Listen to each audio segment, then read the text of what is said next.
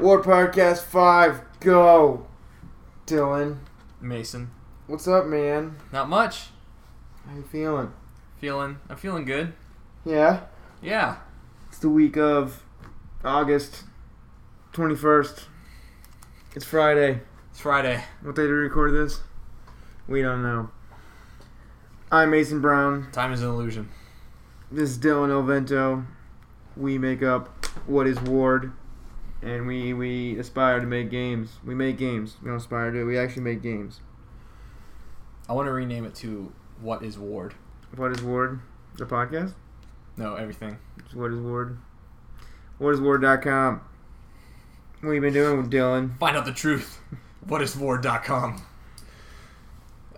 I've been working on and trying to finish up nightlife, and I've also been going to school. How about yourself? I've been going to school. It's been a very busy week. I bet. Uh, and then I've been finishing the website this podcast will live on. Um, A little house. on the web prairie. Yeah, school's been school's been hard. Tell me about your school. Uh, I mean, I don't know. All right, good talk. Yeah, it was. It's um. It's it's a lot of thinking's hard, and you do a lot of thinking. So, in the most non-descriptive way, it's pretty much they're canonizing you in their first week, where they essentially knock you down and beat you up, so that you come out bruised and battered and ready to learn. So. That's my school, but I'm only beginning my school, whereas you're ending your school. You're the, the cool old guy. Yeah, the cool old 23 year old undergrad. Well, So cool, I mean, a lot of undergrad are 23. I guess. Um, Well, tell me, tell me more about like, like go through all your classes because I mean we've kind well, I haven't had all of them yet. I've only had two, Well, which is terrifying. what? Yeah. So remember how much I've been doing group work and stuff like that, working on assignments? Yeah. I haven't even had my other two classes yet. Okay, so what are your four classes? What are they called? First off, what? Where do you go? I go to the brand center. Which is part of what? Oh, the VCU brand center? Yeah. yeah I don't know know. that. Yeah, Specify what the- university you would go to. I guess. Uh, well, I think more people would probably recognize it as the brand center okay. than the VCU brand center. Outside of the Richmond area, I'm sure. Yeah, it's usually known as the brand center. 'Cause Um, Because it has a pretty big footprint in the ad world.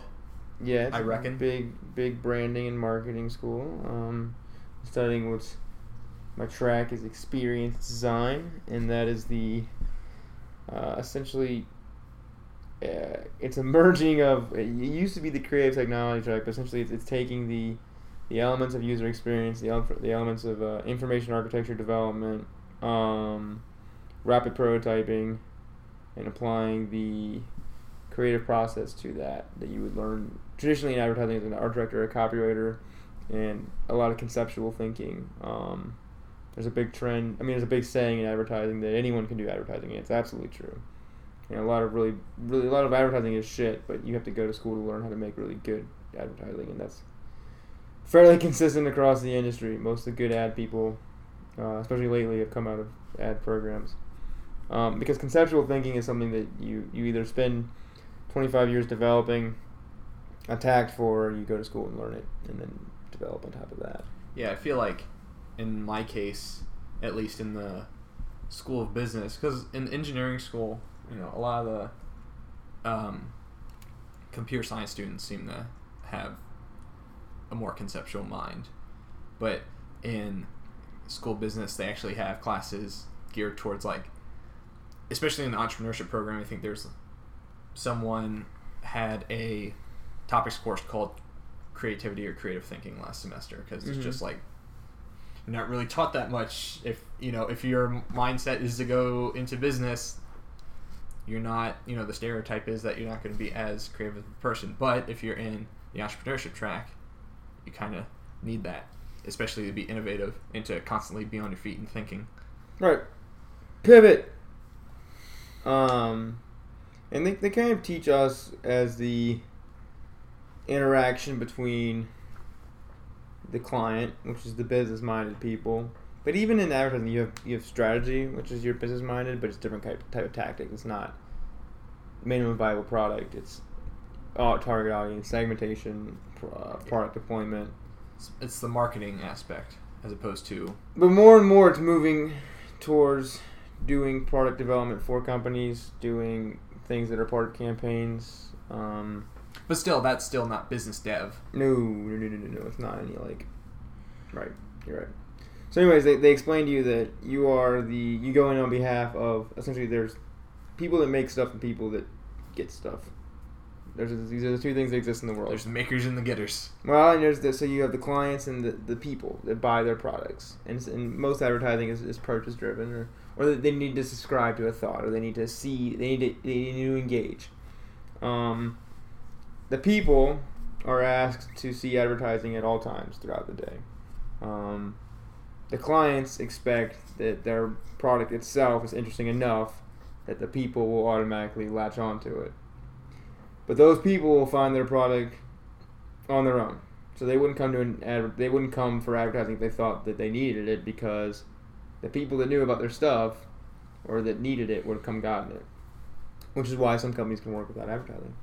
Um, but if you want to scale up or you want to have anything larger and meet a larger market, you need a group of people that understand the people, which is why you have strategy, that can make something that differentiates itself in the world of advertising and uh, makes them want to engage. So that's kind of like, it's really hard to explain what you do in advertising. I I like you know I've hung out with you yeah. for many years. and I'm still still kind of a black box to me. And people in advertising don't. It's hard to explain to other people because it changes every other day. Like what you do in one day is there's not like a.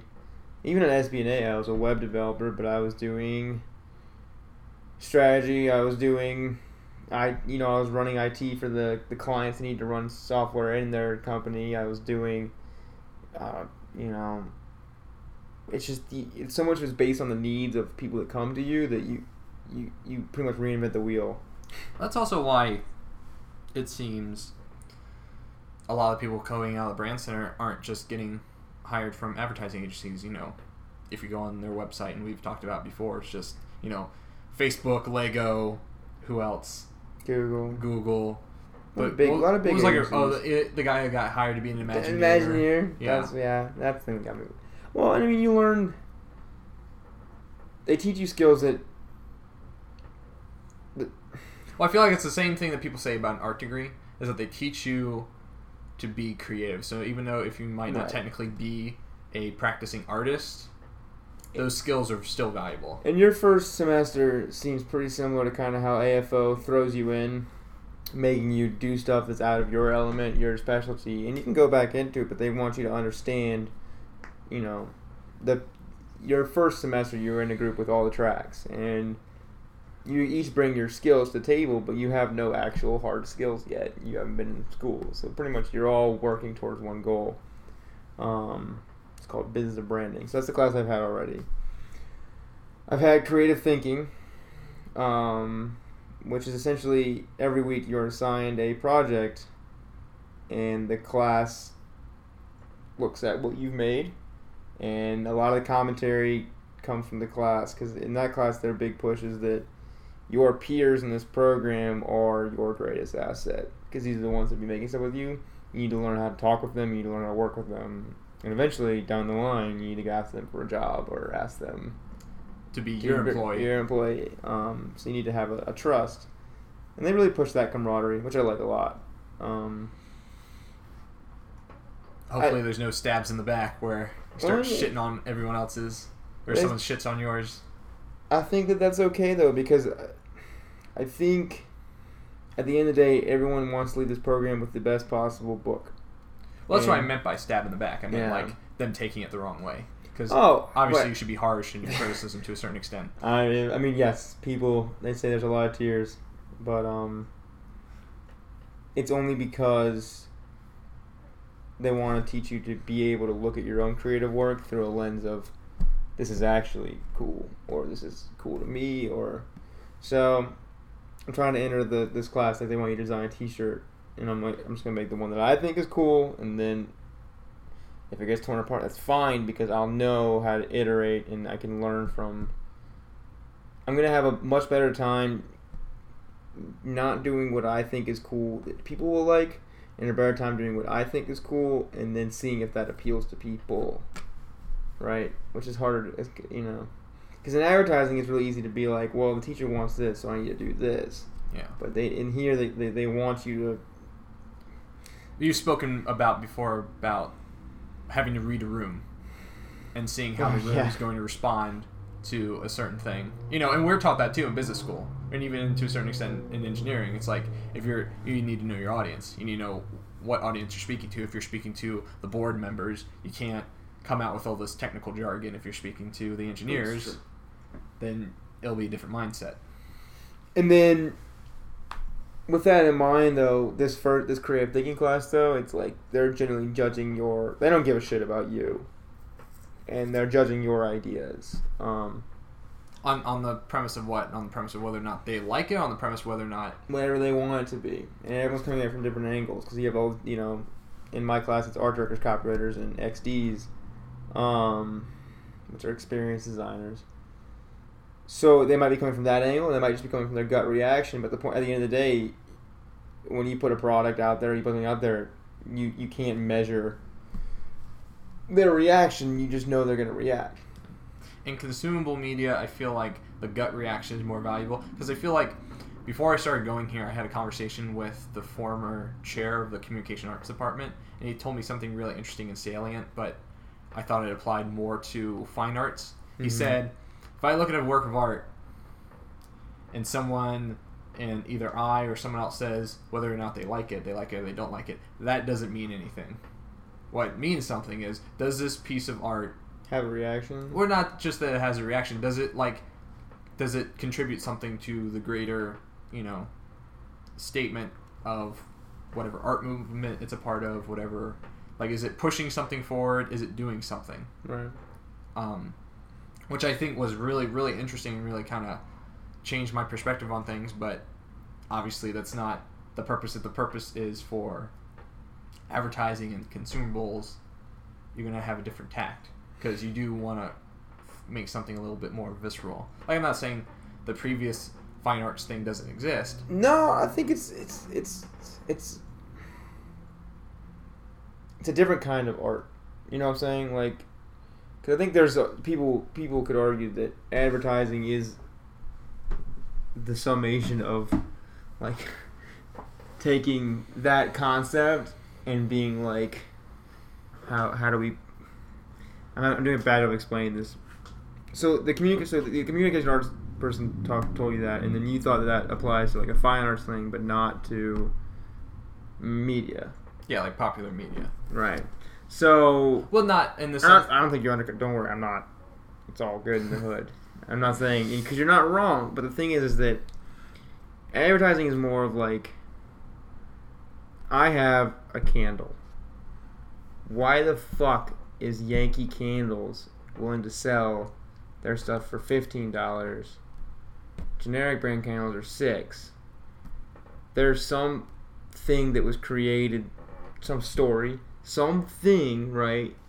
Because at the end of the day, it's still a candle, you know, and there's there's something there, and that's that's what that's a lot of advertising is figuring out why. Why is that important to people? Because it is. It's just oh years and years and years. People have proven again and again that they will buy. You know, why would they go to a premium hotel besides the fact the amenities are nicer than one that's close? But there's still some association with quality that's arbitrary, and I think a lot of advertising is developing that.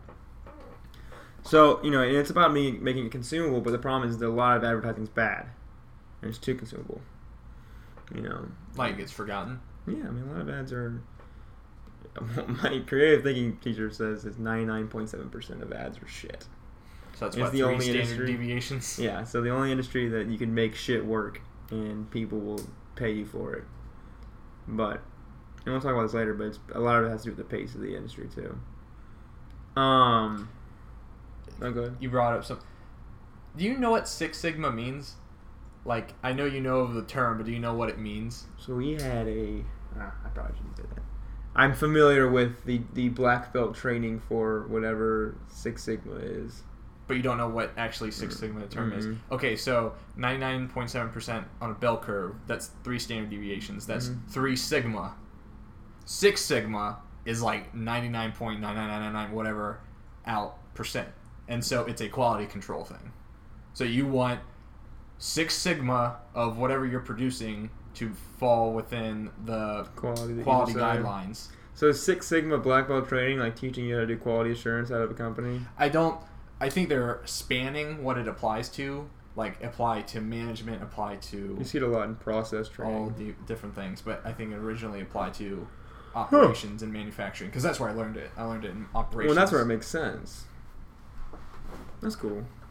But then that term made more sense because I was like, what? Like, what does Six Sigma mean? This sounds like some weird like faux uh, Roman mythology kind of thing. Um, yeah, I always thought it was some some Greek thing, I guess, because of Sigma or like the Or just Sigma. Roman numerals, I guess maybe. Well, Sigma just means average. Oh. in or no sigma no sigma is standard deviation so six sigma is six standard deviations Huh. mu is average So like the took a lot of stats less cloned mu Mewtwo. Yeah. Mu. Yeah. i think every person who's ever played pokemon who also took statistics has made that joke So you know what's weird? Is that I've never had to explain what I do to people because I mean I try to do you every once in a while, but I, I almost get like tired. Because it's, it's such a not I'm saying you shouldn't like that's the most I've ever tried to explain it. Um, because my family's worked in marketing, they're all you know, well the the ones that aren't bartenders are, you know, in sales, so they understand what advertising does for them but they're they're in, of it They're in marketing, right? But they don't. They never.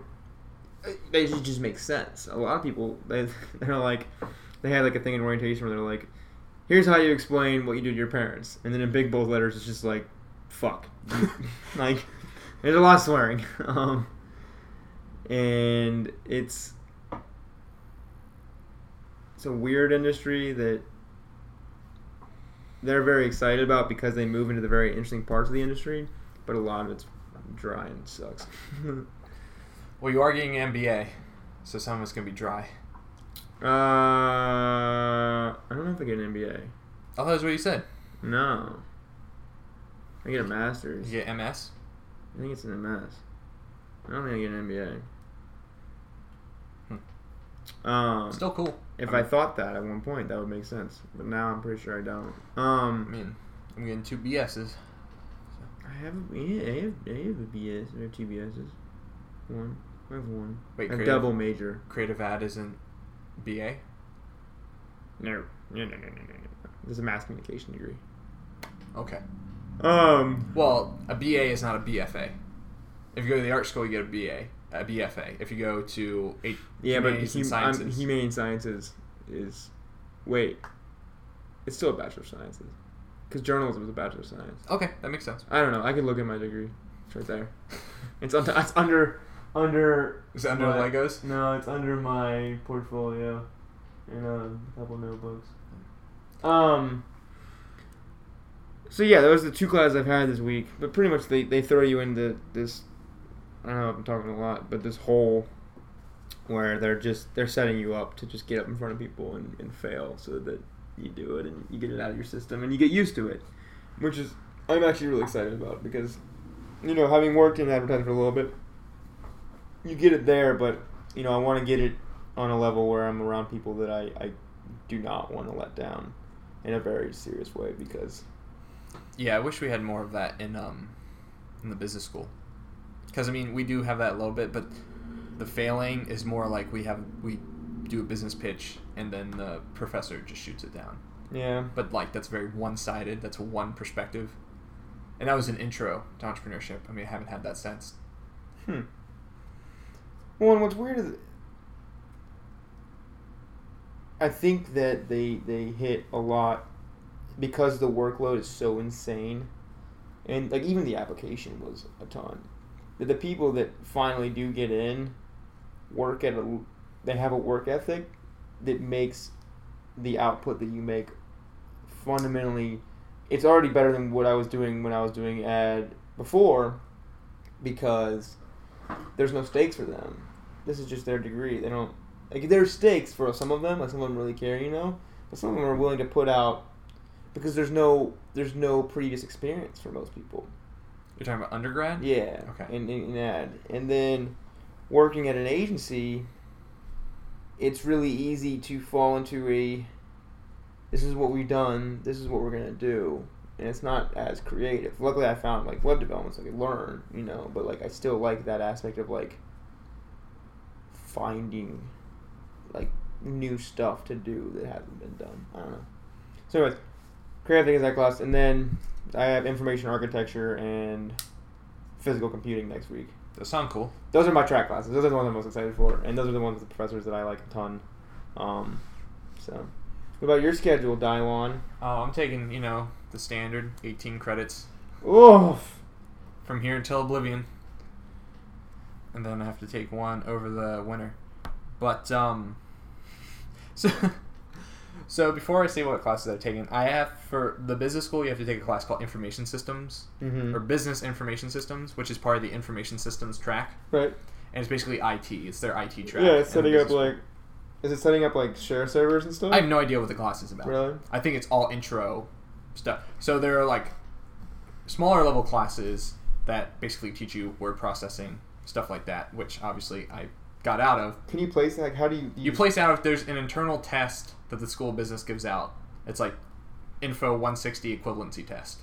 And if you do, it just asks you like asks you very basic. I mean, not super basic. I don't know how well I did. I think I got like an 80% on it or something Mm-hmm. but it'll ask you it, it kind of runs the gamut of like components of a pc to web languages to just stuff like that anything that would probably that any day-to-day white collar worker would probably touch Yeah. like so you have an inkling understanding what it is i think Mhm.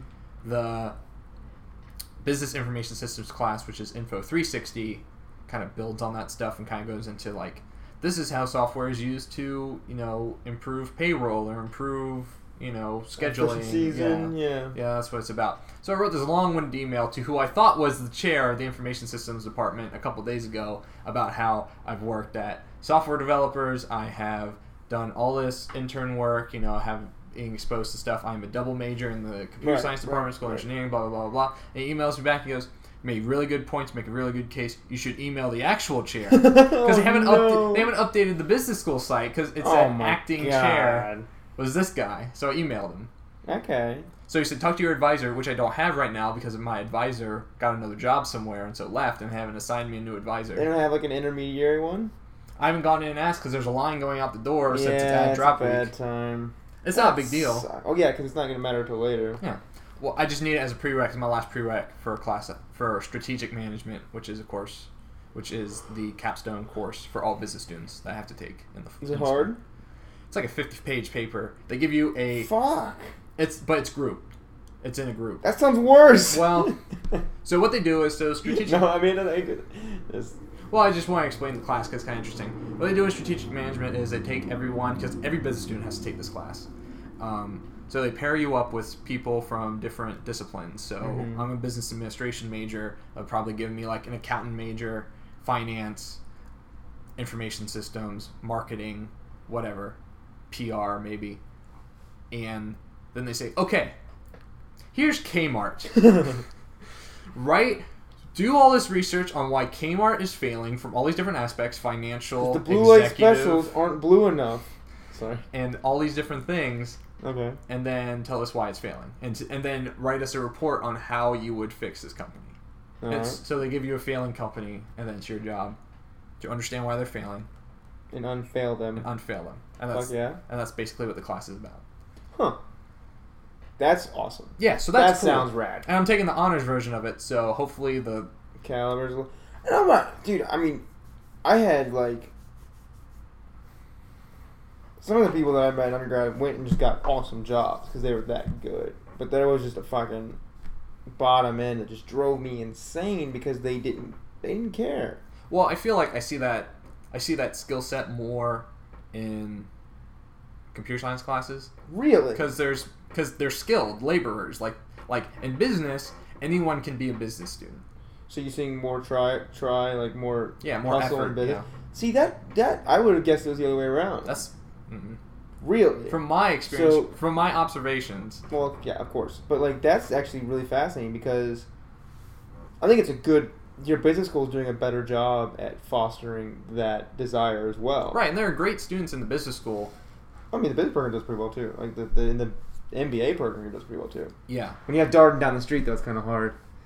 Darden And Business School. Yeah. yeah, yeah. But when I was um, going to orientation here, the associate dean was saying how he he went to UVA, and he was like, we had executives come talk, and the executives that came talk was like, I don't know, he listed off a couple random people, and then he said, and then the owner of like five Chick Fil A's in UVA, because that's all they had out in Charlottesville.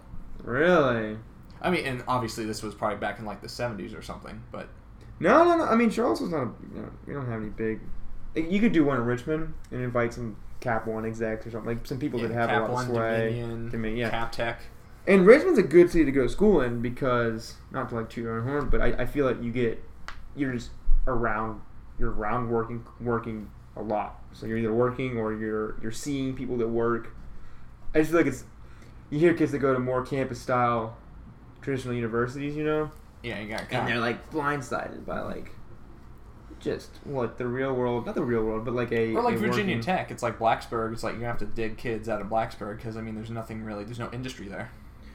Right, but in in that type of engineering though, you usually go what you're doing in school is what you're going to do for a company. I feel like. Right. No, people like people will go to Tech to get you.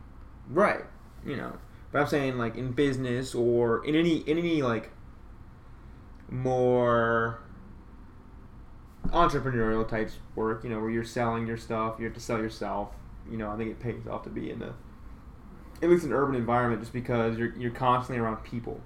Especially diverse, people that aren't you're not yeah right Yeah, they're not your people. classmates Yeah. um which is what i love like i love going to 7-elevens in richmond is the best thing you can do just to like there's the capital one hundred thousand dollar a year employee in there getting his coffee and then there's the homeless guy refilling his cup and like there's no it's because 7-eleven is everywhere and it's convenient like you know so I like that, seeing that type of interaction. But that's cool that the comp sci managers are a bunch of lazy fucks. Just kidding. No, it's the business students. No, these are the comp sci ones the lazy ones. No, I said the reverse. Oh shit. That's what I meant. Oh. That's why I was surprised that you were surprised. No. Okay. Yeah. Okay. No. So then my my theory checks out. Yeah. That sucks. Ah man, I was all excited about it. All right. So you're telling me that the comp sci students have more hustle than the business students. And it might not even be that they have more hustle. They just probably come in with more skills and they have more extracurricular interests. Uh, to be in the engineering school, it's hard. Yeah. And you find it's impressive. So you know, half the students aren't paying attention in class because they're just working on projects on the computer. They're just coding. Well, most of them are just going to learn on their own, anyways. Yeah. I mean, you included. It seems like you had a hard time with the fact that the. It's you know, it's quality professor. It's so I'll go over what I'm taking this semester. I'm taking so my first class I went to on Wednesday was management development skills, which I was really excited about Mm-hmm. until I started management development skills. And I don't really know how it's going to shake out yet. I kind of have an inkling. I got really mad this morning because this was our second session. It's a Monday, Wednesday, Friday class at 9 a.m. It's 50 minutes. And it's supposed to teach you. So the prereq for this course is something called organizational behavior, which is basically like business psychology. That. Yep. Yeah, it's like it quantifies a lot of stuff about like people's personality and how it relates to a work environment. Mm-hmm. And then this is you as a manager applying that knowledge in directing people and managing people and managing people's expectations. And Is that what a lot of business school is? Is like how to do like structural management? not really. Really? Well, because in order, and I'm speaking as a business administration management major, um, a lot of me is just me touching everything. Right. So you understand the the, the components. So I've taken, So you know what the hot dog's made of.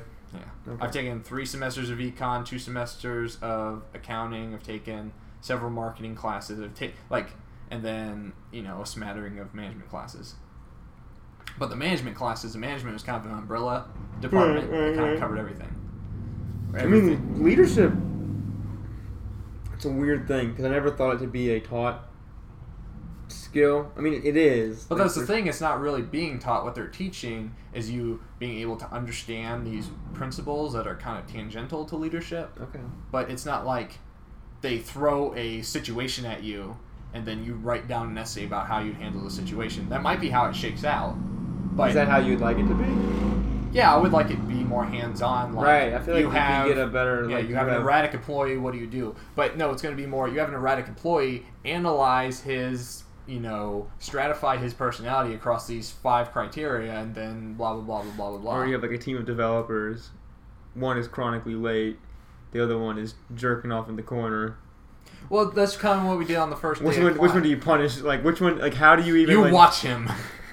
Well, no, you're like, all right, if you're late one more time, you're done. And then he's like, well, he's jerking off in the corner. Like, how do you handle that? That's from ever seen Party Down?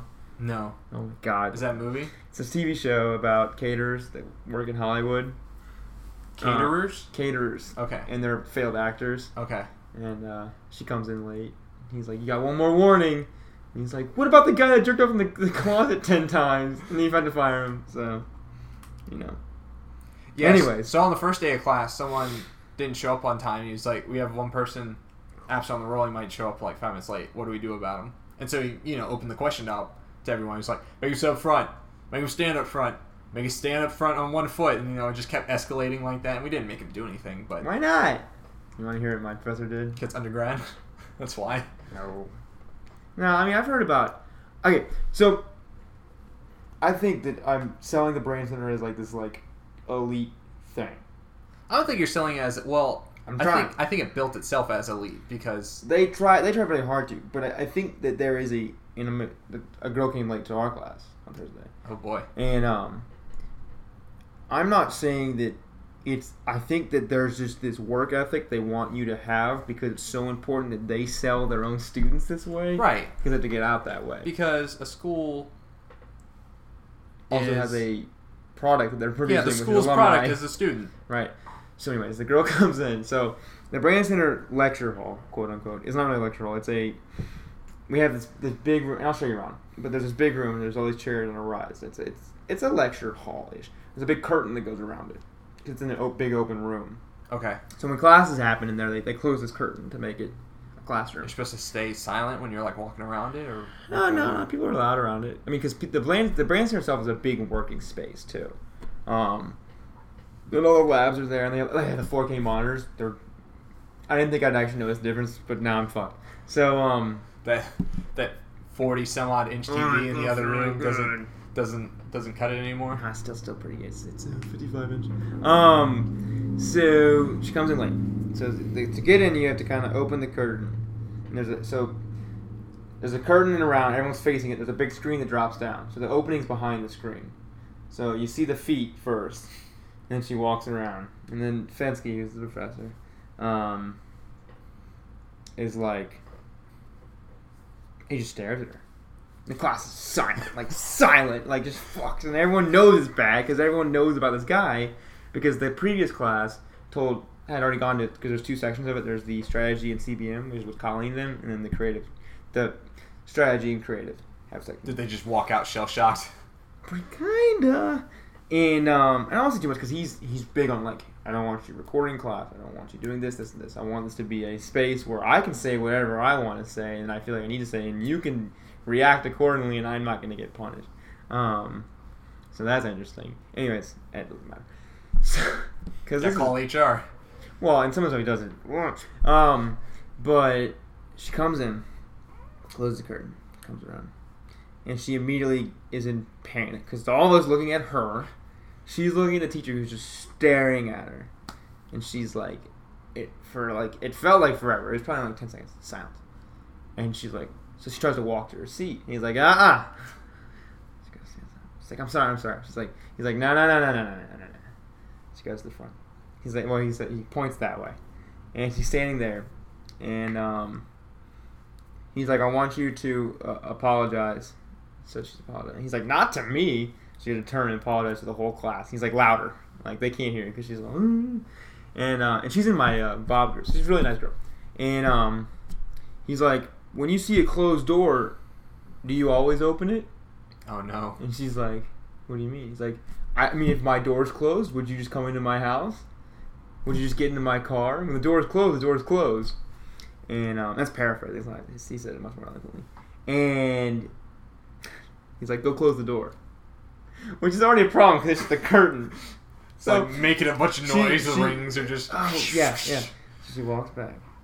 And she's now behind the screen.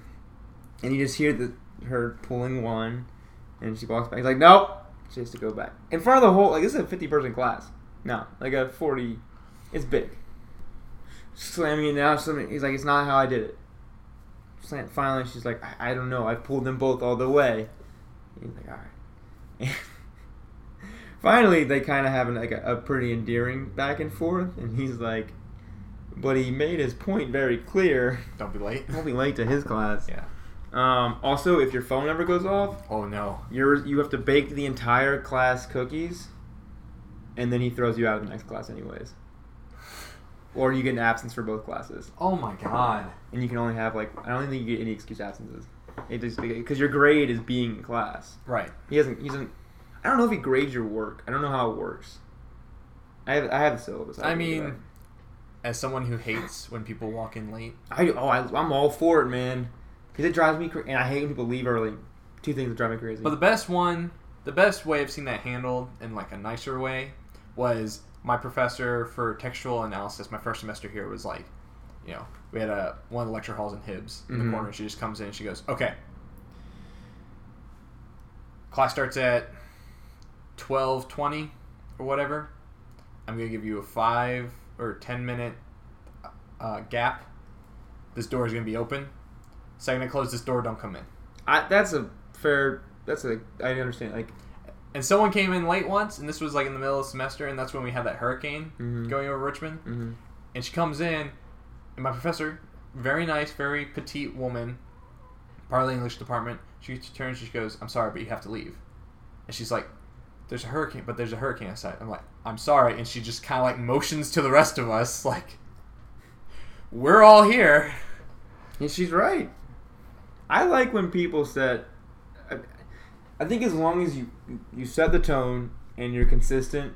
The same thing with like that's how Yuri talks about coaching. Like, I don't care how you come across. You just have to be consistent.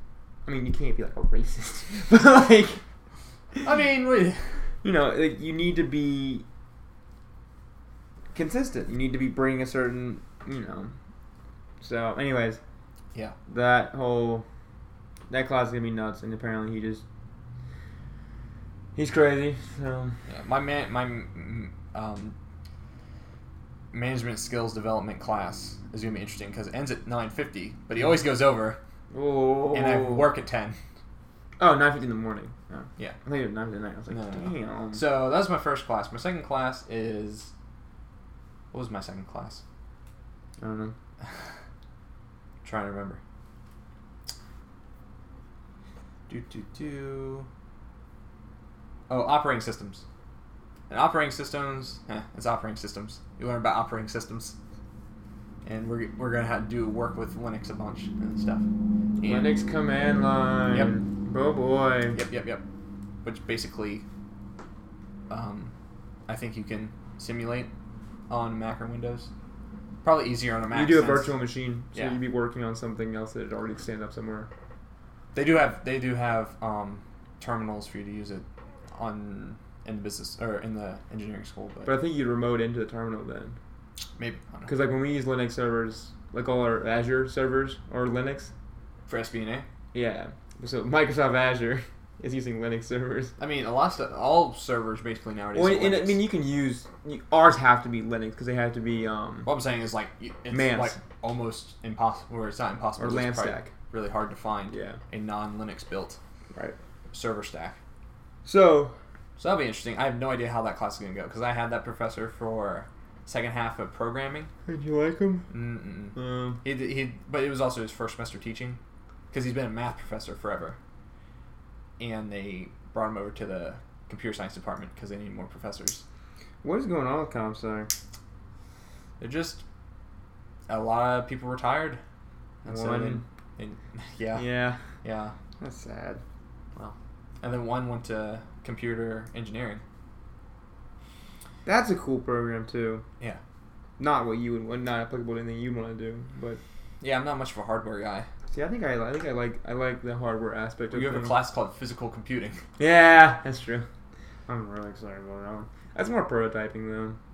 Like it's Right. You're not like breadboarding or anything. nah. You probably like electrical engineering too. We talked about that. Yeah, I think electrical engineering. I think what Will does is really cool. Mindstorms. Main students. What's your other class? Uh, I said you're taking all of them apparently. yeah. um, screenwriting my next class. We talked about a little earlier. Not Wait. not here. Right, but I wanted to. So that class, like I was telling you before, that class is really cool because I've taken three semesters of creating creative writing so far, but it's all prose writing. Mm-hmm. So writing a different format, I think I like in being being less verbose, because to a certain extent, like I'm visual, and he even the professor was like, you need to think visually. So I don't like having to explain the picture in my head, like, so, you know, novels are filled with pages of imagery and, and verbose descriptions of the Mm. setting and Mm. the scene and everything. But and he shows an example. He's like, okay, if you're a prose writer, and he and it was like in script format. Someone wrote this huge paragraph like setting up the scene. He's like, no, and then it was like, and then they cut it down to like three sentences. It was like, day or day, a sunset, Right. but but but Well, because a lot of the visual decisions are gonna be made by Right. other people. of the director. Right. So apparently, there's a difference between the screenwriter's script and the director's script. Right. Because the director will go in and Have put his, his hands on it. Yeah. Which a lot of people, I love that process. I think I that's, think that's cool, yeah. awesome. I love because so much of what we do, anyways, is, is, is when you build websites. Like even that's like a group process. Yeah. Um, that's really cool though.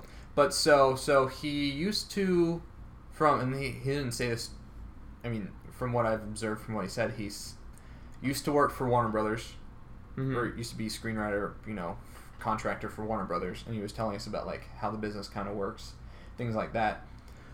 Most one of the most interesting parts was the contract. So screenwriter's contract and this was when he was working, so the figures might have changed. Seventy thousand dollars, three drafts. You have sixteen weeks, and the catch, it's only a draft if the studio says it's a draft. So he brought out an official uh, screenplay of Inside Man. You ever seen Inside Man Mm. with I've heard about it. Denzel Washington Yeah, yeah, and it William was Dafoe? okay, it's a really good movie. Yeah. Like I really liked it when I Did he write it? No, no, no, no. Oh, I was like, no, he, no, he got it from Universal because you can like ask them for scripts.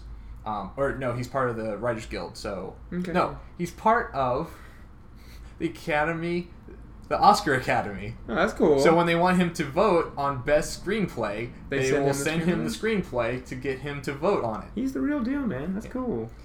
I Um, got goosebumps. That made me excited. So he shows. All right. So on the first page here, the tile page, um, every draft is printed on different color paper, so they can designate, they can differentiate that. Oh, this is a new draft of the uh, script. I'll read all the different colors this script went through. The white draft, the blue draft, the green draft, the orange draft, the pink draft, the goldenrod draft, the cherry draft, the orchid draft, the lavender draft, and he kept going. And then he got the second blue draft, Mm. the second orange draft, the second pink draft. And at the end, he was like, This is 19 drafts for three drafts for 16 weeks. Client. I'm giving you 14 weeks to write one draft, 60 pages. Damn. Yeah. But 70k though. Yeah.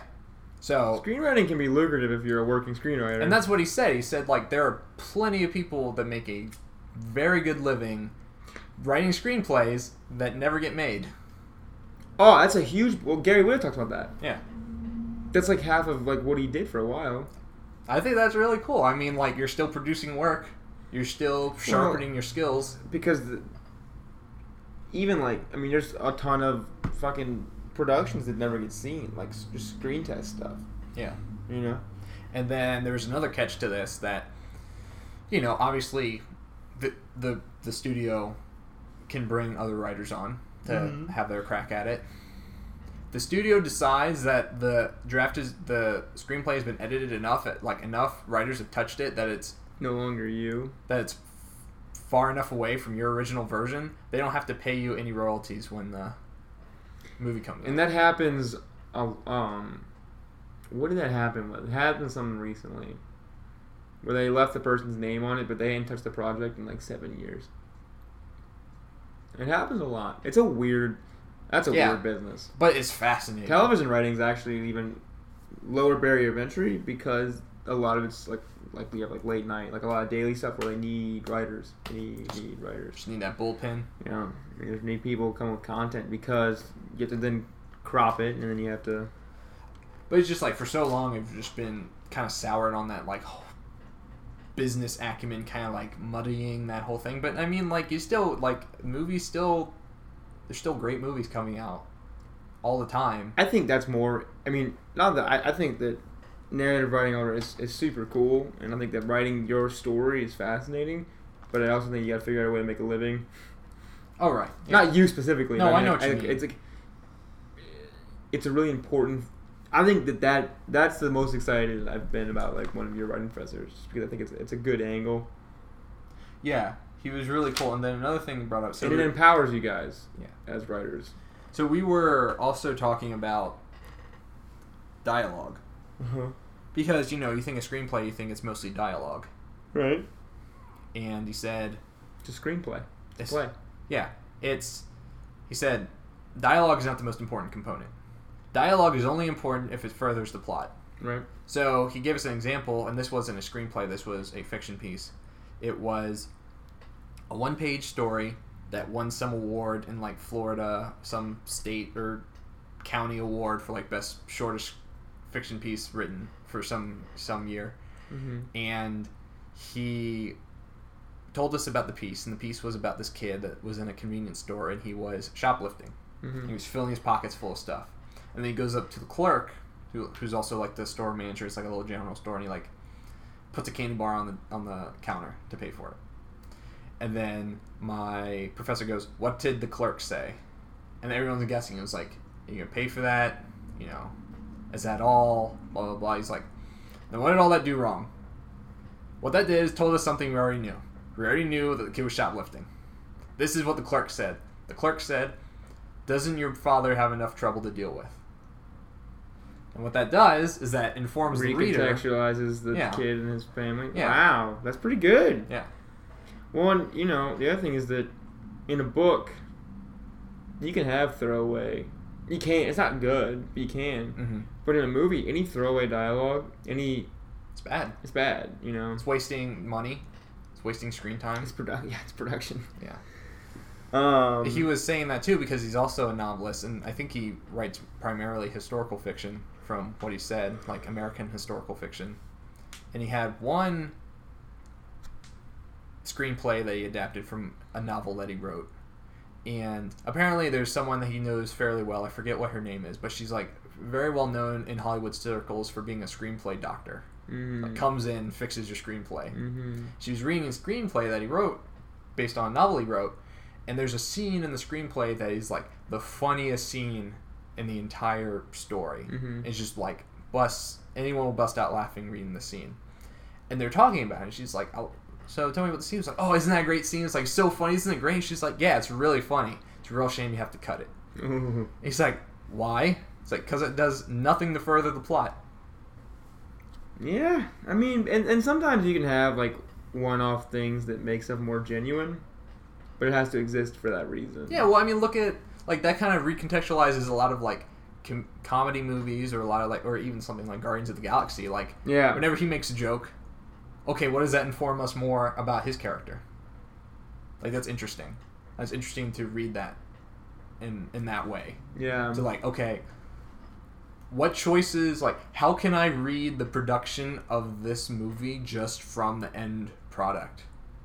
Like, how can I tell where the struggles were between maybe the writing staff and the director or something like that? Just in, like, where are the fingerprints on this? well, I think you see a lot of really, really good movies that have a, a close writer-director relationship. or the writer is the director. Well, that that can be really good and really bad. I mean, if it's a really good writer who's also a really good director, then that's awesome. But if it's like some director who wants to work on a pet project or, something. Or some director, it's a really good director, that's just not a great writer. Um, Has Spielberg ever like written?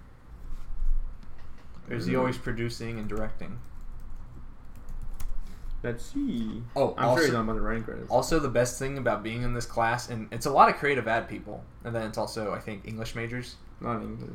Um, no one knew what an elevator pitch was, or like couldn't explain it in a good enough way. Even from ad? Yeah, well, yeah, I guess. Jesus. Like they knew what it was, but he was like, "Hey, "Define it for me," and I'm like, "They call an elevator pitch because it takes from the time you have an executive to explain your idea from the bottom floor to the executive Mhm. suite." Because someone said it was like, "Oh, it's like a minute pitch." He's like, "It's shorter than that." Yeah, it's got to be like a sentence Yeah. or two. You got to be able to. Um, that class sounds awesome. Yeah. What else you taking? I am taking. As we talk about college podcasts about video games. I'm taking artificial intelligence, which I have no idea how that's going to go yet. Because That's pretty. Oh, we talked about this though. How you're, you're designing actual like useful intelligence, not video game intelligence. Well, so there's a project component, but he said you can pick like it's a lot of paper writing, and then I also I think it's a lot of like MATLAB programming. So wait, before you go, these are these are the writing credits for Steven Spielberg. Oh God, Poltergeist, the new one. Medal of Honor Pacific Assault. Medal Really? of Honor Rising Sun. Medal of Honor Allied Assault. Medal of Honor Frontline. that's great. Medal of Honor Allied Assault. I love it. AI. Medal of Honor Underground. Medal of Honor. And then a couple TV shows. High Incident, The Dig, Amazing Stories. The Goonies, Oh, okay, the original Poltergeist. Um, Close Encounters of the Third Kind. okay, that makes sense. Sugarland Express. No, not many. So, the, was the third encounters come out before ET or was it after ET? Third Encounters. That When was. did ET come out? Mid '80s. I. So, Close Encounters is 1977. It's probably before. That's the same year Star Wars. Yeah. I feel like, I feel like E.T. came out in the 80s. Yeah, pretty sure. Hmm. 82. Yeah. God, good lord. Man's- Jaws. man, Close Encounters, a lot of movies. 1941. Raiders of the Lost Ark. E.T. Twilight Zone. Indiana Jones. The Color Purple. Empire of the Sun. I've never seen the color purple. Yeah. I've read the color purple. I used to color with the purple. I've seen the color purple. Yeah, so AI, I have no idea how that class is going to go because it was teleconference the first day. Mm-hmm. Not only was it teleconference, his audio kept cutting out, and on top of that, um, my professor is Serbian, um, so English isn't his first language. Oh dear, this is the. I heard about this. Yes. And then the TA's first language was also not English. Okay. So there's this huge language barrier between us telling the TA, but also the professor something because there's a microphone on the camera, oh. and then the TA like would repeat what we said, and then the professor's audio would cut out. And then he'd come back and repeat what we said, and then we repeat what we said, and it was just this huge endless Oh, cycle God. of incompetence. And I just wanted to slam my head into the desk. That's bad. That just looks bad on every. That's just bad. It wasn't great. Well, so we gotta take a break real quick. And we're back. Dylan. Talking about AI. No, we're talking about classes you don't learn. Yeah, AI. Oh, well, we're talking about more. Okay, fine. Let's talk about AI. Let's let's talk about AI. Let's talk. I want to hear about AI. Well, that's it. Really? You, Yeah. After all that, that's what you're gonna bring me? Yeah. All right. And then my last class is senior project. Oh project. my god, how many fucking? 18 credits at six classes. That's a lot of classes, man. Um, I did the 18 credit thing one semester. this is my fourth semester doing it.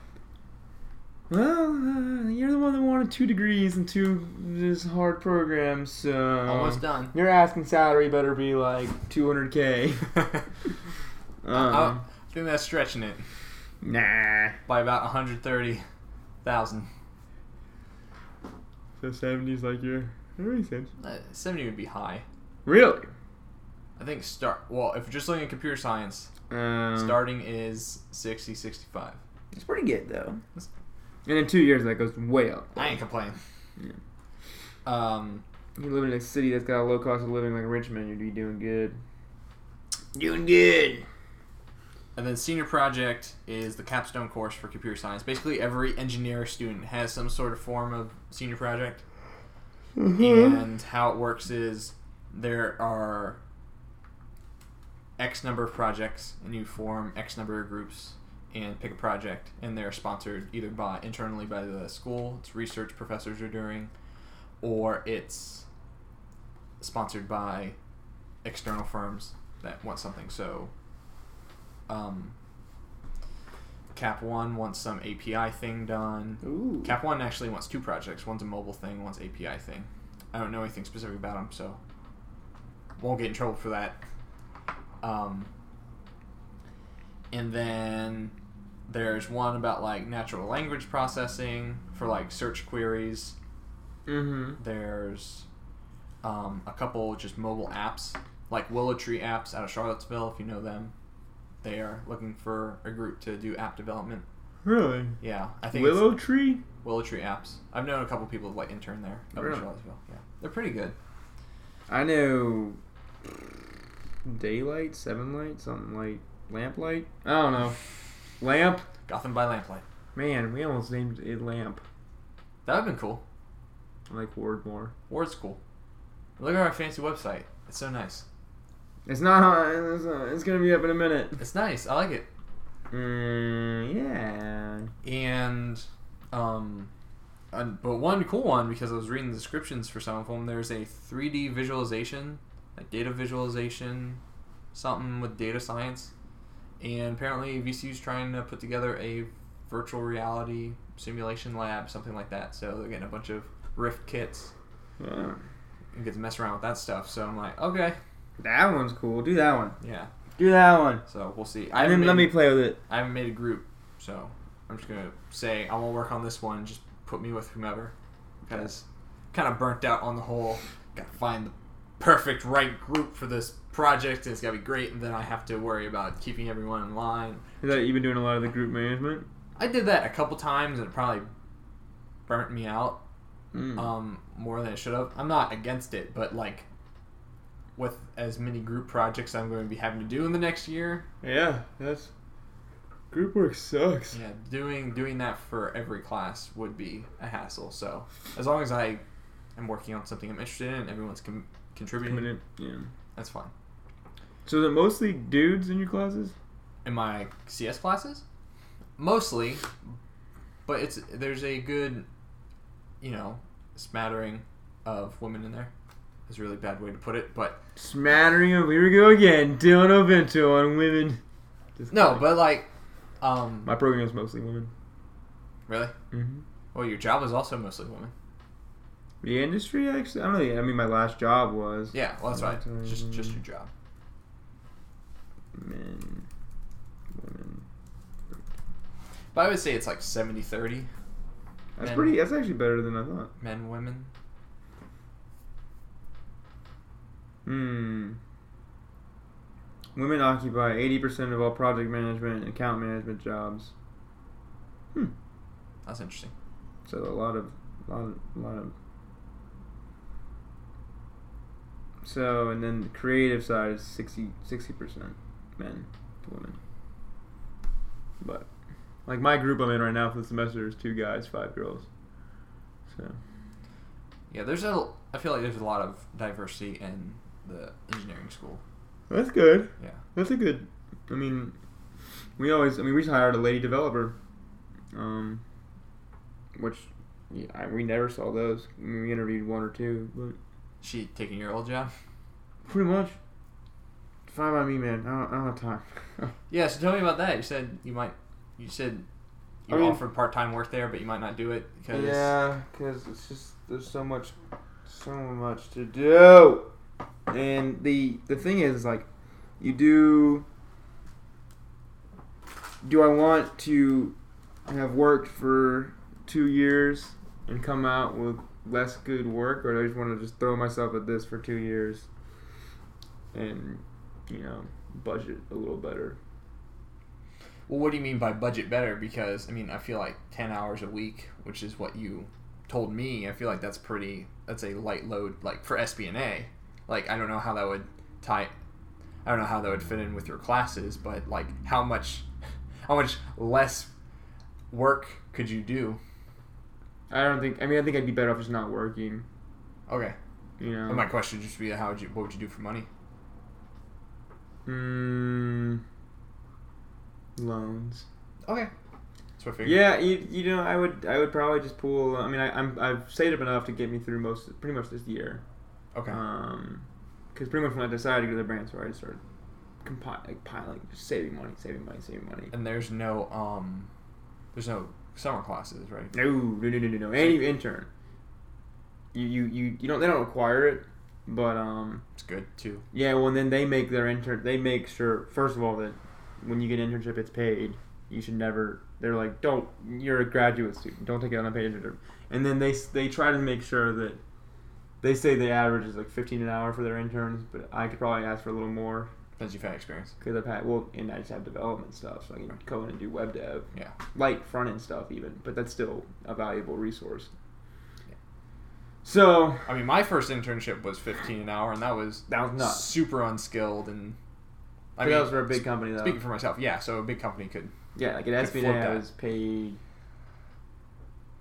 minimum wage nine dollars. No, no, no, no, no. No, paid- I was minimum was seven. I know what minimum. The was. library was paying me minimum, and then SBA when I came in paid me ten an hour, which is pretty good. It wasn't bad. No. And then when I got my first salary job with them, it was fourteen fifty an hour. My rest, my first restaurant job when I was in high school was 10 an hour. Really? For Yeah. a restaurant? Mhm. That's really good. Yeah. Is And it under the table? no. Really? Yeah. good Um, on that. You see the Buz and Ned's up their their minimum wage, Oh really? twelve seventy five. For busters and servers. For that's the lowest they pay anyone. Good for them. I thought that was really cool. I was like, I like. I'm gonna eat more Buz and Ned's because I like that. That's a, it's a good. Because they they they're having problem hiring people that they can retain. Right. So they're like, well, what would be the better company to work for? And they, what kind of food is it? Buz, it's like barbecue, ribs. I've only ever seen the sign. Really? Yeah. Do you like barbecue or ribs or anything of that sounds? I don't like vinegary barbecue. I like sweet barbecue. They have that. I mean, they have both. It's good. It's so good. Oh my god, I want ribs. Maybe that's what Sarah and I go tomorrow. I haven't had ribs in Nope, that's what we're doing. years. Yes. I don't eat out much. I do. So, you mentioned on here. So that's your schedule. That's my schedule. Oh, I wanted to ask you something. Well, maybe you go first. No, you go. f- You go first. Yeah, you go first. Um, so how's that gonna tie in with the with our stuff? Our Okay. stuff. Because I mean, we're both gonna be super busy. I mean, it's just we we keep we keep doing what we're doing. Okay. I know. I'm just speaking from my own experience. Like you know, I've always been bad about as soon as the semester starts. Falling off. Yeah. I think you and I have made more forward progress this summer than we've ever made. So I think that I mean we're- less busy, obviously, but I think you know getting nightlife up, getting the site up, getting this podcast going. I mean we, we've the podcast I think will help. Um, the other thing is that a big thing that they ask us, they're like, you got to have your own projects, like you got to have your own stuff, and like the games are like, you know, that's what I do. That's not schoolwork Mm-hmm. you know, and that's they they know that like I have a percent. I also don't want to work because I want to have time to do my own stuff, you know, and that's so. That's how I feel about that. I mean, I'm gonna I'm gonna be slanted, but they also, I think I can. I'm less concerned about that, also because the commitments that we make, I feel like, are project based, and then as long as we look at projects and decide how we want to do them, we'll be fine. Sounds good.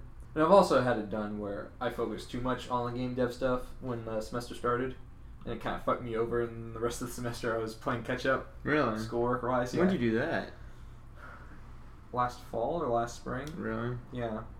Because I was just like, I don't care, I don't care. Hmm. Like, just focus on this, and then it kind of came back and bit me in the ass. And I still did fine. Yeah, but I think you gotta focus on I think that this is just like the, the don't quit your day job thing. This is our, our day job is school right now, and this is our. And the, the the more skilled we get at making these things, and we'll do another one this weekend, and I think that that'll all contribute towards just being better at doing it, which is all that we want to do this for. Is we just want to be better at making stuff. Um. Well, cool. Yeah. We're going. We got. We got to start talking about video. We got to talk about something. We got to talk about video games because we're, we're already an hour and five. So we gotta. Welcome to the school cast Yeah. College cast. with your professors. Dylan and Mason. Oh God. Um. So, So you have one more. We'll talk about one quick thing about school because I, I thought funny. You have indications that the class is going to be bullshit. oh yeah. I thought these were funny because they're they're written with such. Uh, such. I wrote that as I was doing the activities listed on. I know. Thing. So you, what do you? What are the ones that you had? Um.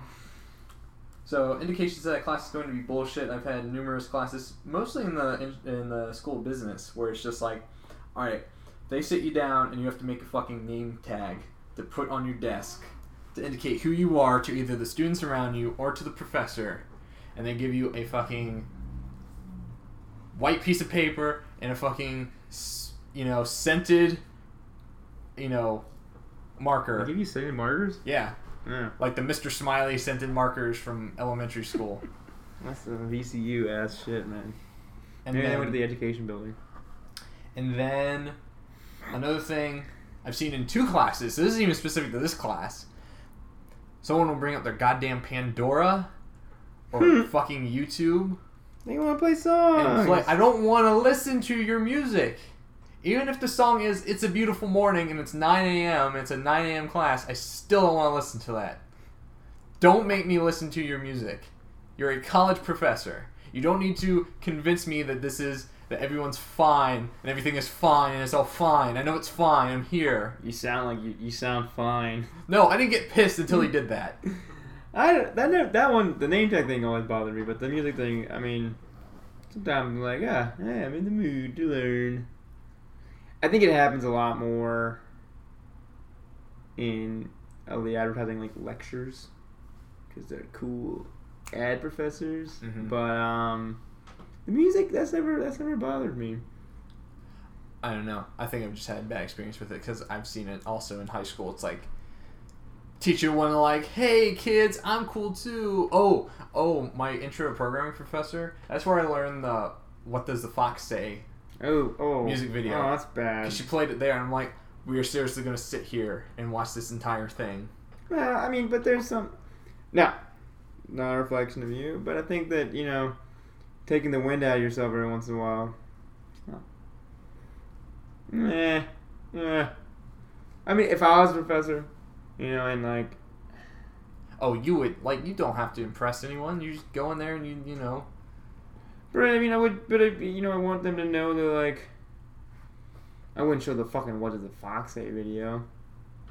But, like, that sweet NASA Mars lander video I'd show. Because that was dope. You know what? If I ever teach, I'm opening every class with that super intense Mars lander video. The Sky Crane. Sky Crane, yeah.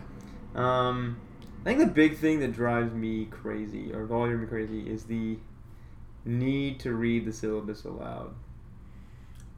My AI professor in his teleconference was reading like the thing that they have to put in everyone, like the disability services, and then the plagiarism, and then the Ah. U- VCU on it. Like he was reading it line by line with the audio cutting in and out. Don't get I understand like reading like this is my different grading policy that you haven't run into before. This is my different. This is where you're not gonna understand. Mhm. But the boilerplate stuff. The only class that ever made sense was public speaking, cause she was just looking at you speak, which fine, that makes sense. But in your AI class or whatever it is, or right? Yeah, it was AI. Fuck, dude, what? You're the fucking senior level class. Of course you know these policies by now. You've We're still here. We haven't gotten kicked out for plagiarism. Oh, you know, and I, I think I think it's really important. One thing that they they they um we had the, the speaker mentioned today is that you get it? You get one first impression. Don't make a bad one. Don't. Something clever. It's basically about like your your first glance on people, It's Probably right. huh? No, no, no. It's that you have you have one opportunity to have this experience, and you can you can spend your your time fixing that or whatever. But at the end of the day, they're always remember the first time they met you because it's just like a human thing. Like we know I didn't know you then, and now I know you. There's a time we met, um, and I can remember most of the people that I've met the first time I met them, and um, I thought that's like a really like as a teacher. It's a hard thing because you have to make an impression that will at least dictate the next few weeks of how they approach your class. And I think that if I ever did that, I would be very much like, I don't care if you're here. You need charger? Mhm. Um, you should fine. I have, the, No, I, I have the new cable. No, but that's gonna fry my battery. That's a different voltage. Oh, Mine's eight volt. all right, weirdo. Yours is like ten volt. Um, but I would just kind of set the standard. Or wattage. But also, like, I, the thing that I hate is pandering. Like, don't Pandering in what way? like I'm just I, I'm not saying I'm like a fucking genius. I'm saying like in what world do I need the plagiarism policy read out to me?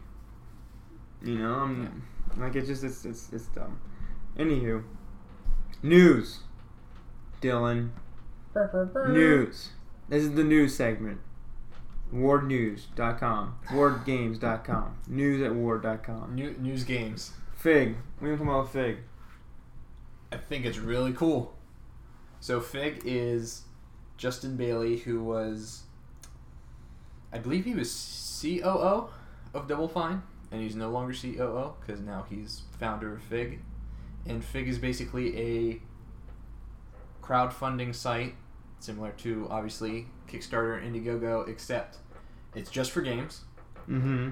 and you have to be certified by Fig, whatever board or whatever you know um, panel they have that's curating the page, Okay.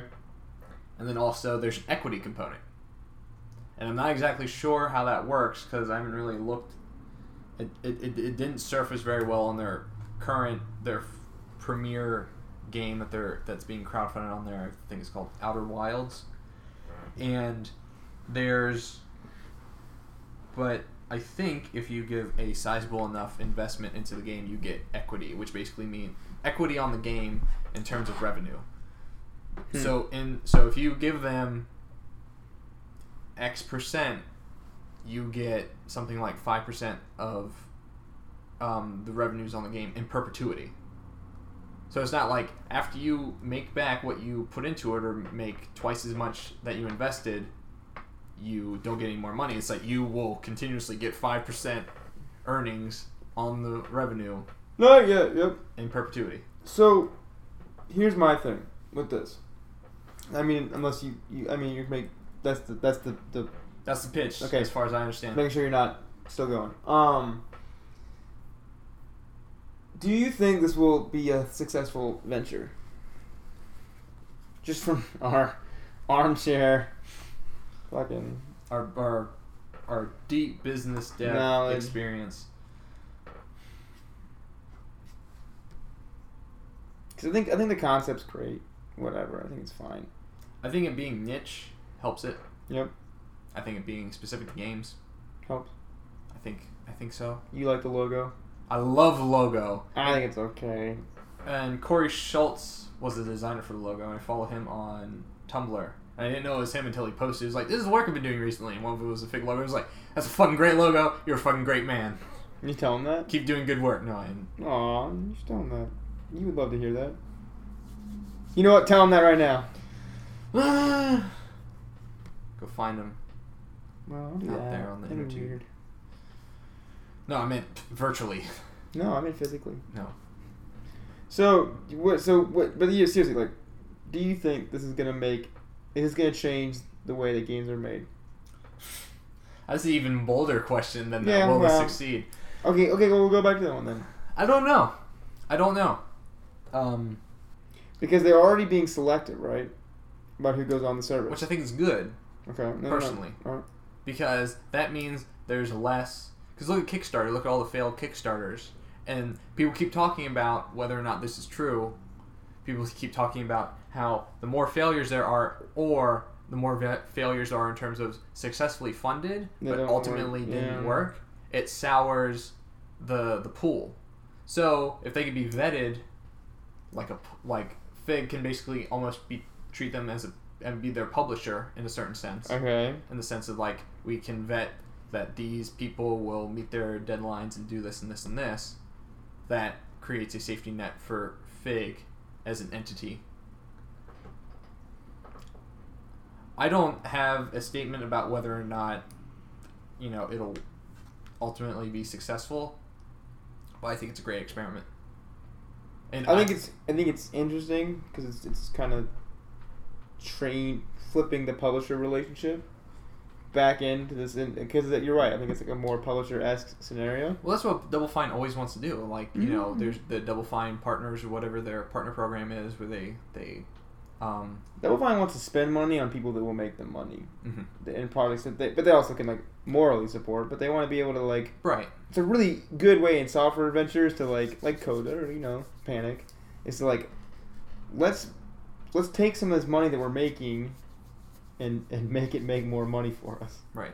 Um, And and Double Fine's always been good about like uh, creators' rights, like in terms of Oh, like, yeah. you get to control your IP and things well, like that. I think that. their leadership is pretty pretty transparent, and I think that it comes from the top down. And I mean, I respect the hell out of Justin Bailey. Like Mhm. watching the Double Fine documentary, he played a big part in making the decision to break Broken Age in half Mm-hmm. and release the first half on early access, and then so so that could the money they got from early access could then be funneled into part two. And I thought, you know, I'm not going to sit here and say that it's a masterstroke, but it's a really good, you know, Well, it's better than canceling the game. yeah, it's a really good decision, or s- limiting the scope of the game, which Right. you know they didn't, you know, Warren didn't did. want to do.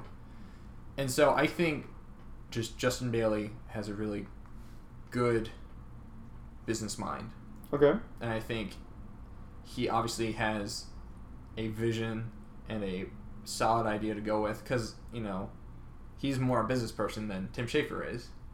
Right. And so he probably vetted and planned out this planned out Fig to a certain extent into its future Mm-hmm. and seeing like okay these are potential pitfalls i mean obviously everything you have to do when you create a business plan you have to understand the risks and the opportunities and how market forces and how externalities are going to affect where it's going to go. So if mm-hmm. you're going to ask me will this be successful? I have no idea. Okay. because i just don't.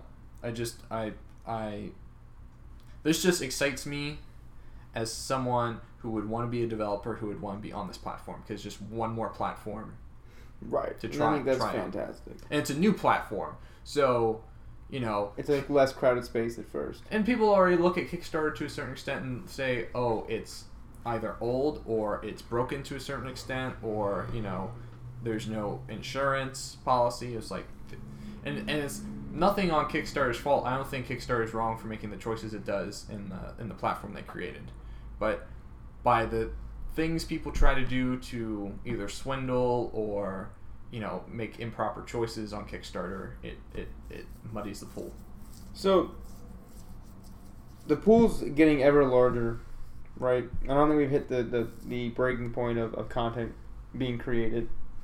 So the space is crowded. Right? I think Fig is addressing an issue that either I didn't know wasn't already solved or was already solved. Does that make sense what I'm saying? in terms of funding Right. Because I think the equity based stuff, I think people are already out there and doing that, but maybe not at the scope that some of these projects might be at, like smaller scope projects. and definitely not in the public eye In pub- Right. So that's the other thing is that these deals aren't in the public, which is that's kind of cool. But I, I just feel like for these deals where you're asking for equity, they ask for so much money that people are already doing that. And some of these, I mean, but we'll see. But look at like you could just make like a little like holding company with a bunch of people you know and just pull Right. all your investment money and then put it into there. Or I mean, there's a lot of options that I need I haven't thought through. I guess, but the thing is, is like, what's interesting to me is I see this being more of like bigger, bigger.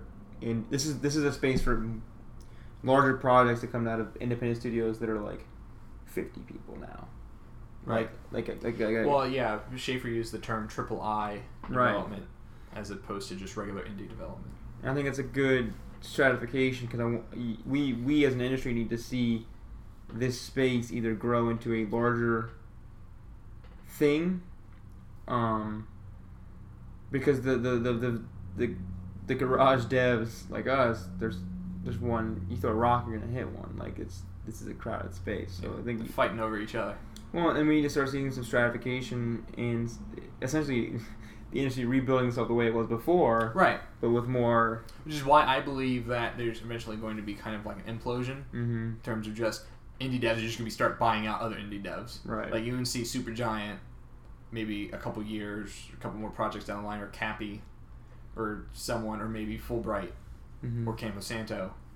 They're just gonna start eating the smaller ones. Not in a bad way, but like they're they're they're gonna be hungry for more talent. well talent like the, the thing is is that there's gonna be eventually a talent Avoid. void right which is what's happening in like software development now and in digital media is that there's so much demand for it that companies they want there's money on the table they just can't get it because they can't get product out they can't get um so Fig's cool Well, Well- to to what you kind of spurred an idea in my head about like you could expand this to general software development, oh yeah which would be really cool. well, and then that then you start seeing like the armchair like uh investors that might want to take their 40k they have invested in, in mutual funds Right. and maybe move it to and that's why because you know a software product like productivity software or something like that is a much surer bet than a game where it has a shorter shelf life.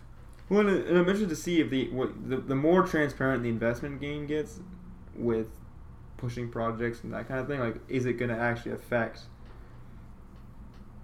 Is it is that going to fundamentally change how people look at their money and what it can do? Yeah, if it if it like helped in an educational sense about finance and things like that. yeah, or like you know, can could like a, a Capital One back a project, and then what does that mean? Like, what does that mean when you're what? Well, they described it in here. I think Justin Bailey or someone said to the effect of like it's not like, or they made the comparison of the amount that you get. I don't know if they put a cap on it in terms of like you know, a investment company can't come in and then own fifty percent of the revenue split Mm-hmm. on the game. And someone made the analogy of like if you bought a single share of Apple stock, mm-hmm. Apple, you're not on the board. Like Tim Cook's not going to listen to what you say because you own a share Right. of however many outstanding shares there are.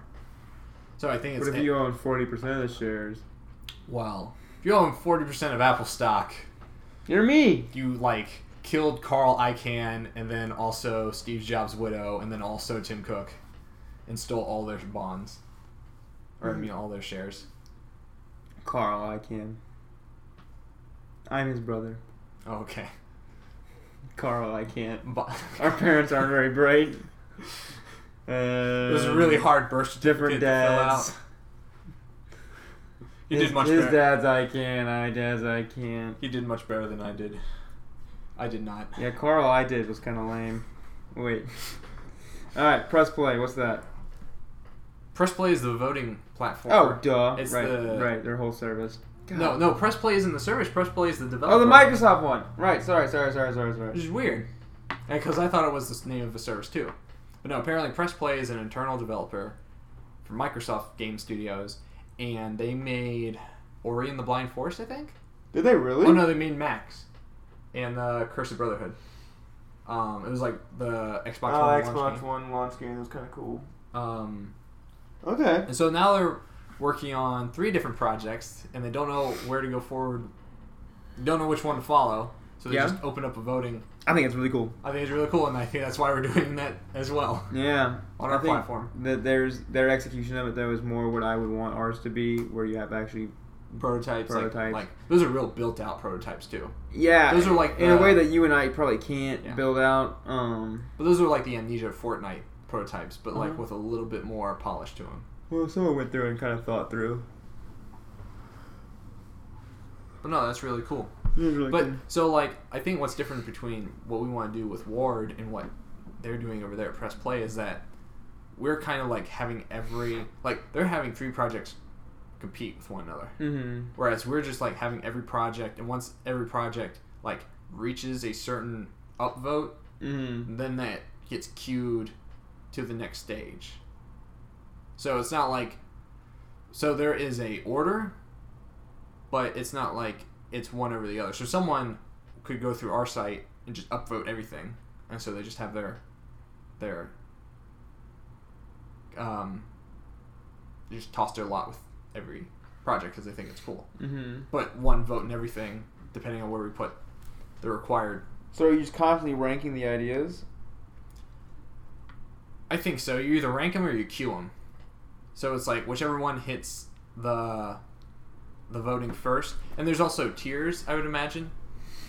So Hmm. like you have basic idea, prototype, polished, more polished version, blah blah blah blah blah.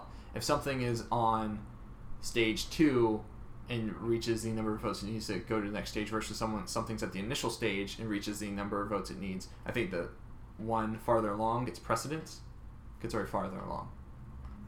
I think I think that's a cool idea, but that would it would be more effective if we were like a larger. Sure. You know what I mean? Like to realize even even any to realize anything outside of the first step is is a significant endeavor for you and I.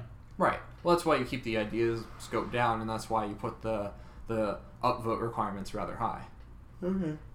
Because it's like, okay, we're only going to go forward with this if enough of you guys play this and say yeah. Like, look at the example for like you know the original Meat Boy, like the Flash game, or the Mhm. original N on Newgrounds. Like, they had the statistics, I'm sure, of however uniques Mhm. unique views they had on that site. And I'm sure once the uniques on that page reached Certain amount. six figures, they were like, okay, now it's worth making this into an actual game, or seven figures, or whatever. Hmm. So if you put the vote max at something like a couple thousand for like going from stage, like going from initial prototype to more polish, or Mhm. a couple hundred, Mm-hmm. you know that puts actual like okay you want this to be something you need to go tell your friends you need to like you need to make this build traction if not then we're just going to do something else and we'll just keep doing that until we know something has hit because so people will just keep playing it But wouldn't you know that anyways? Because be playing it. you would but i think there's something interesting about the gamification like there's there's more effort and going not much but there's more effort in hitting an upvote because i mean how many youtube videos do you upvote versus how many videos do you just passively watch I don't upvote anything. exactly So, like I said, it makes this it makes sense to me. Like I get the concept behind it. I just don't know if we have the output level to support that. okay well then it's a, a long-term view Right, right, right, right, right. But like, what? So then the tiers are moot. okay Okay.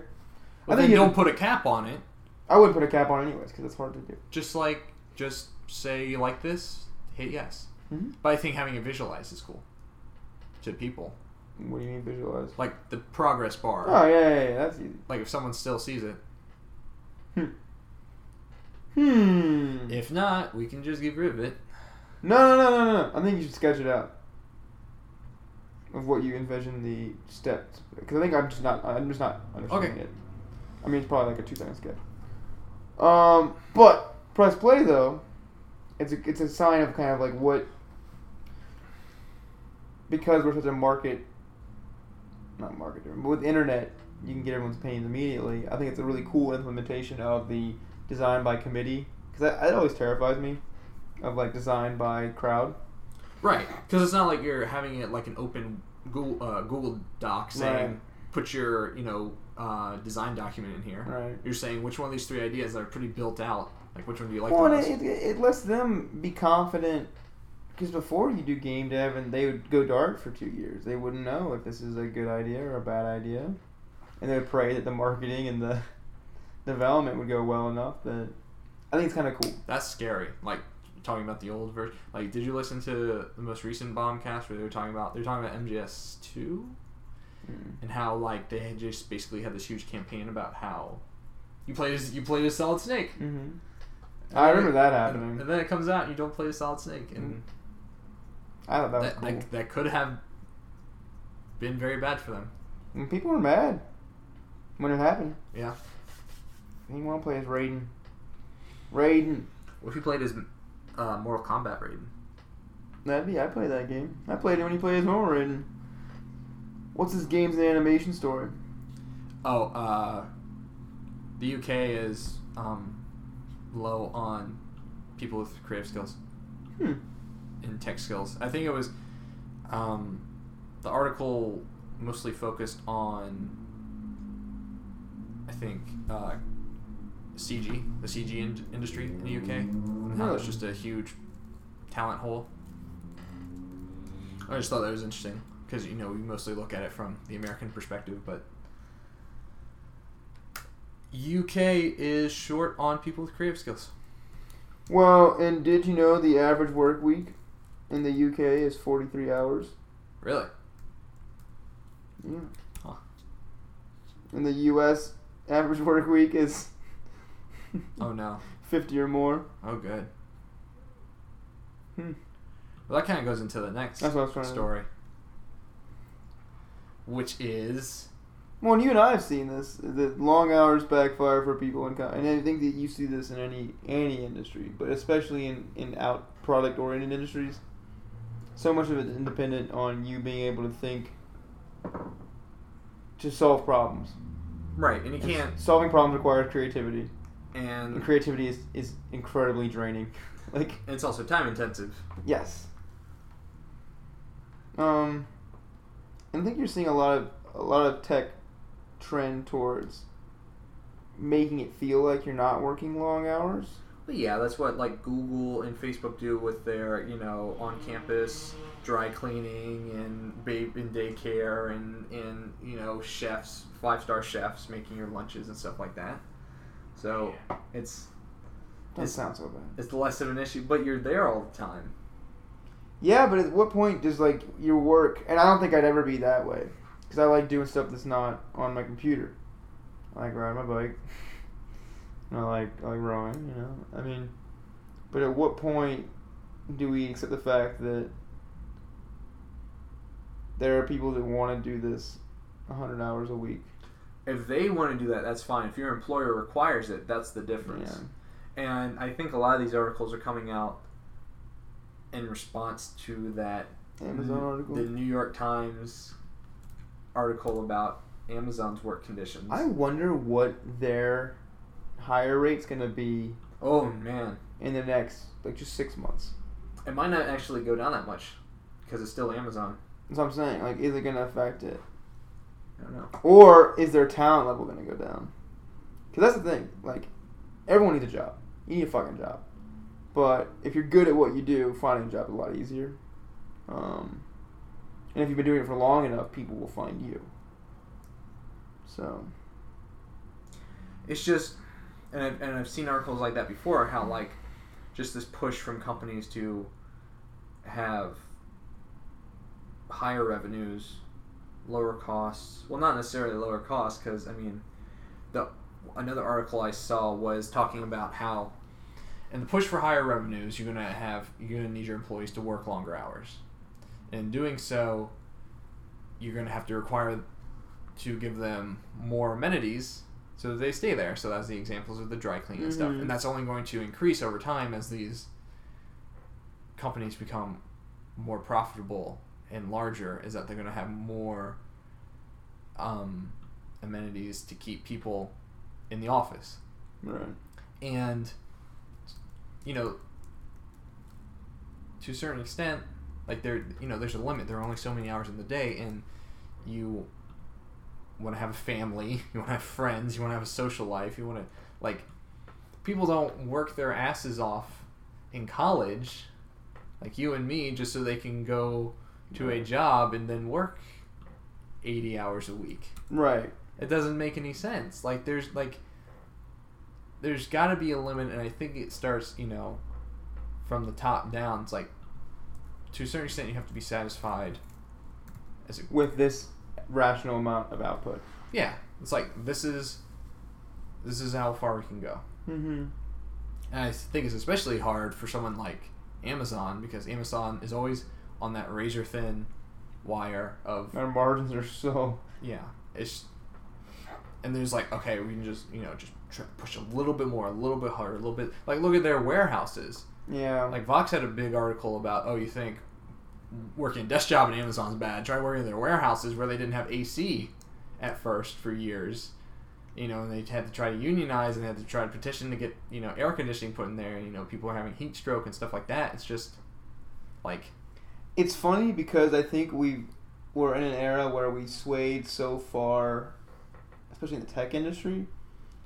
And you hear about like the overwork, like when kids worked, you know, and like during the industrial revolution, yeah, and kids could work, you know, whatever. And then they said, child labor law. "There's no way you can't take the kids out. How are we gonna afford to do anything?" And then it's fine, you know. And I think that you're gonna see it happen less aggressively so in the tech industry that we, we swung that pendulum so hard to have these companies blow up. I think you have to swing that way to blow up. Like I think it's just, it's the nature of the beast because the people that go in there and do it, the smaller companies are the ones that are truly like invested. But then when it gets to become a thing at scale and it's so big that it has to swing back to a sustainable way, you know, and people, you know, I think Microsoft managed to do it.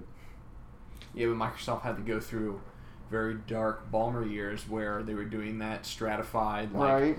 Mandated performance the, reviews. the, G, the- the GE, the the Jack Welch, you know, school of thought where it's like, okay, bottom twenty percent, you're out. Like just cut, you're gone. Which it's not.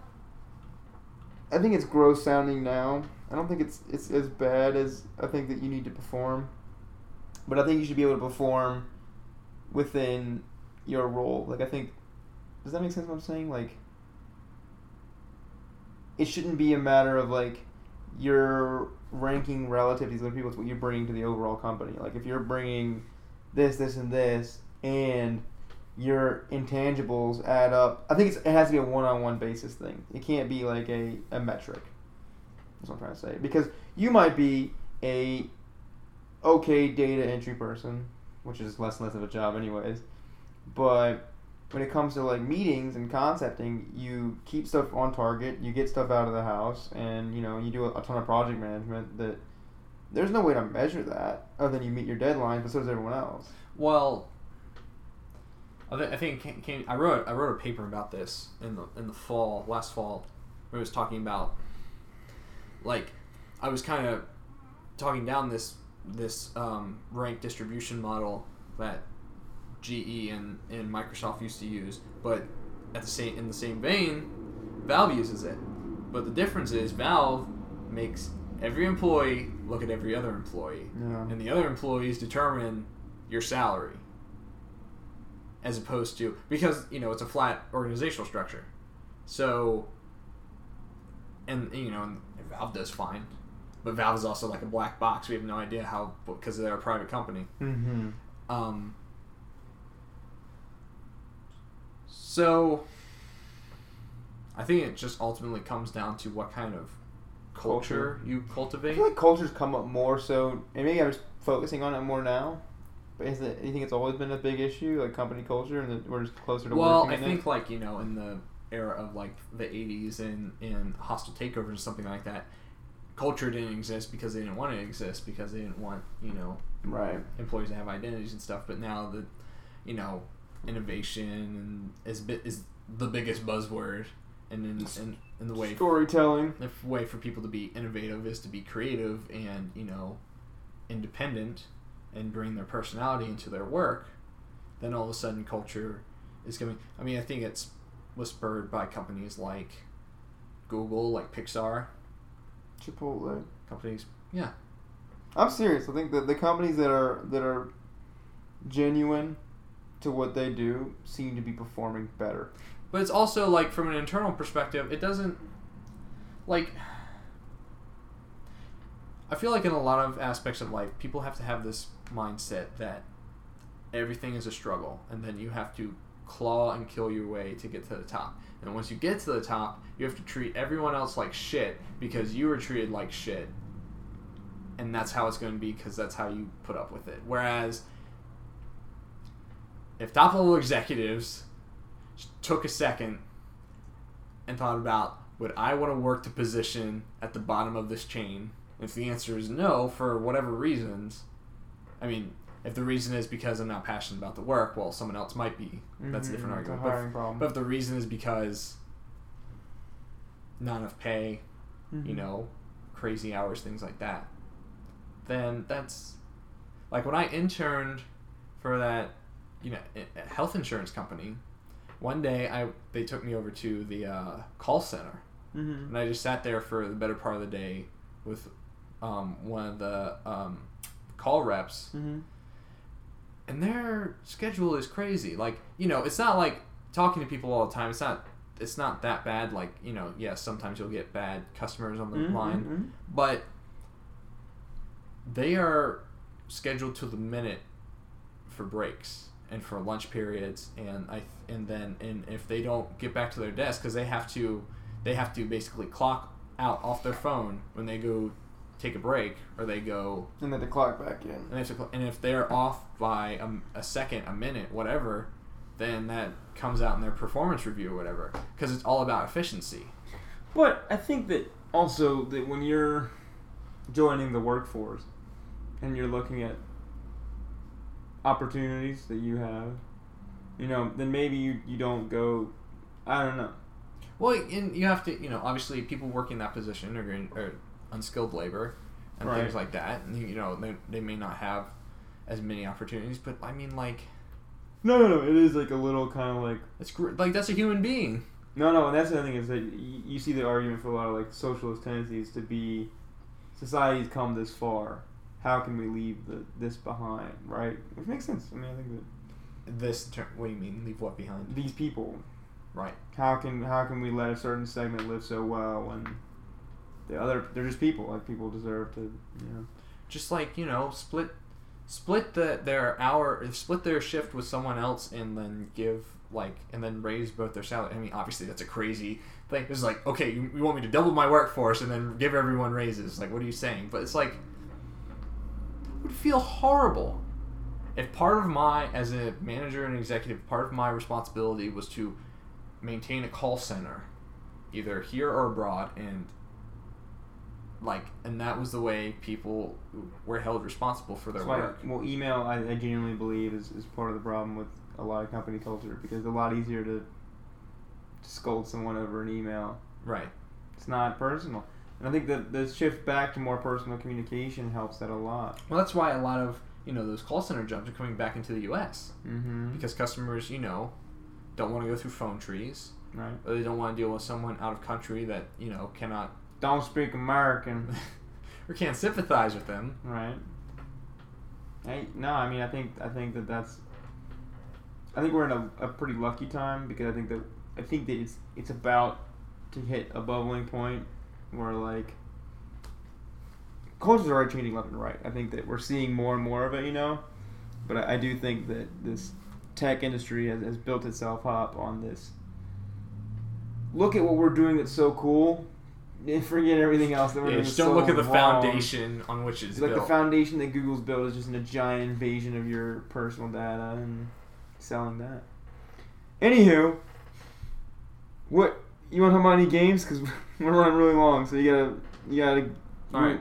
Do I want to talk about games of playing or the games that we have on this list? Because before we even started this recording, it was breaking news. I saw that. Pokken tournament Are you excited about that? It's coming to the Wii U next spring. I am so excited. Are you gonna get a Wii U? I want a Wii U for just Mario Maker, man. Really? Just get a Wii U. And I haven't played Wind Waker. I mean, That'd be a perfect excuse to play Wind Waker.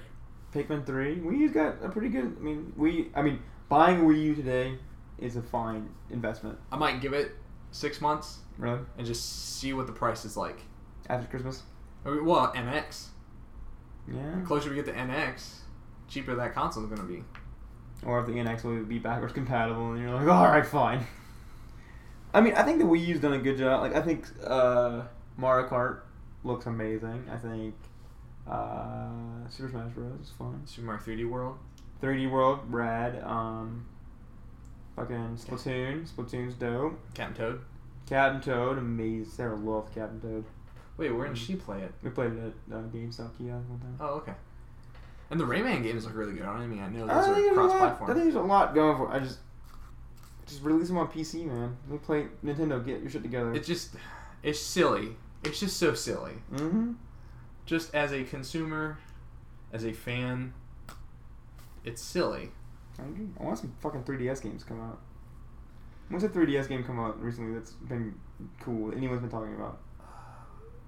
Codename Steam didn't really light the world on fire, did it? The new Fire Emblem, I guess, but like, I love my 3DS. I love playing games on 3DS. I didn't get Luigi's Mansion. I still haven't played Luigi's Yeah, Mansion. dope. So what are you been playing then? I played uh, Pac-Man 256. What is that? So have you ever played uh, Crossy Road? Yes.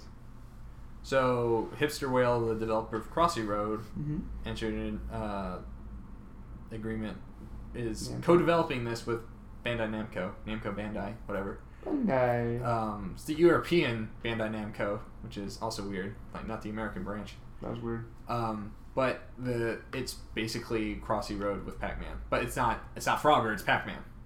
So it's endless Pac-Man in the style of classic arcade Pac-Man, except everything is like voxel based.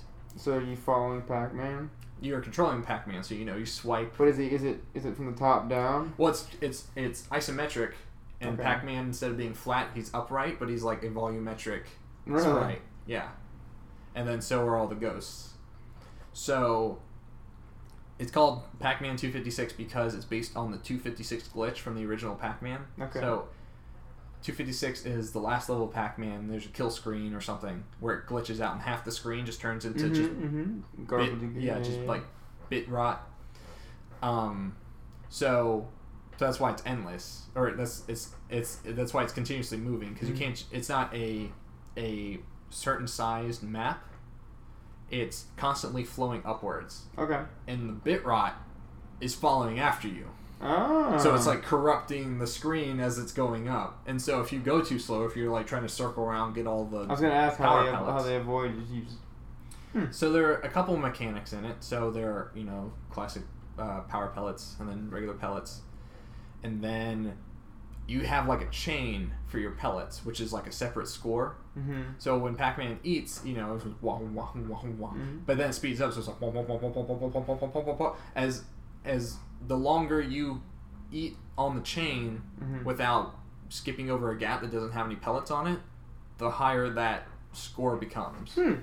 um, which I think is just like a separate score to keep track of. So it's really cool to just listen to the sound effect like rapidly speed up and try to um, stay on that chain. It's really hard because like the ghosts are everywhere. Because it's not just four. It's like real life. Yeah, it's not.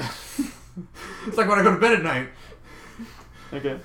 It's not just you know one Inky Blinky, Pinky, and Clyde. All right, I got it. There's more goes. a bunch of them, and some of them are asleep in gray. I don't know what that's about. Cause they're just hanging out, just like the one like in real life. But there's like more um, power ups. So there's the power pellets, and then there's the fruit, and then there's the hipster whale coins, which were in Crossy Road. You know the coins that you use on the toy caps, the capsule machine. God. He's probably not doing too bad. They made ten million dollars.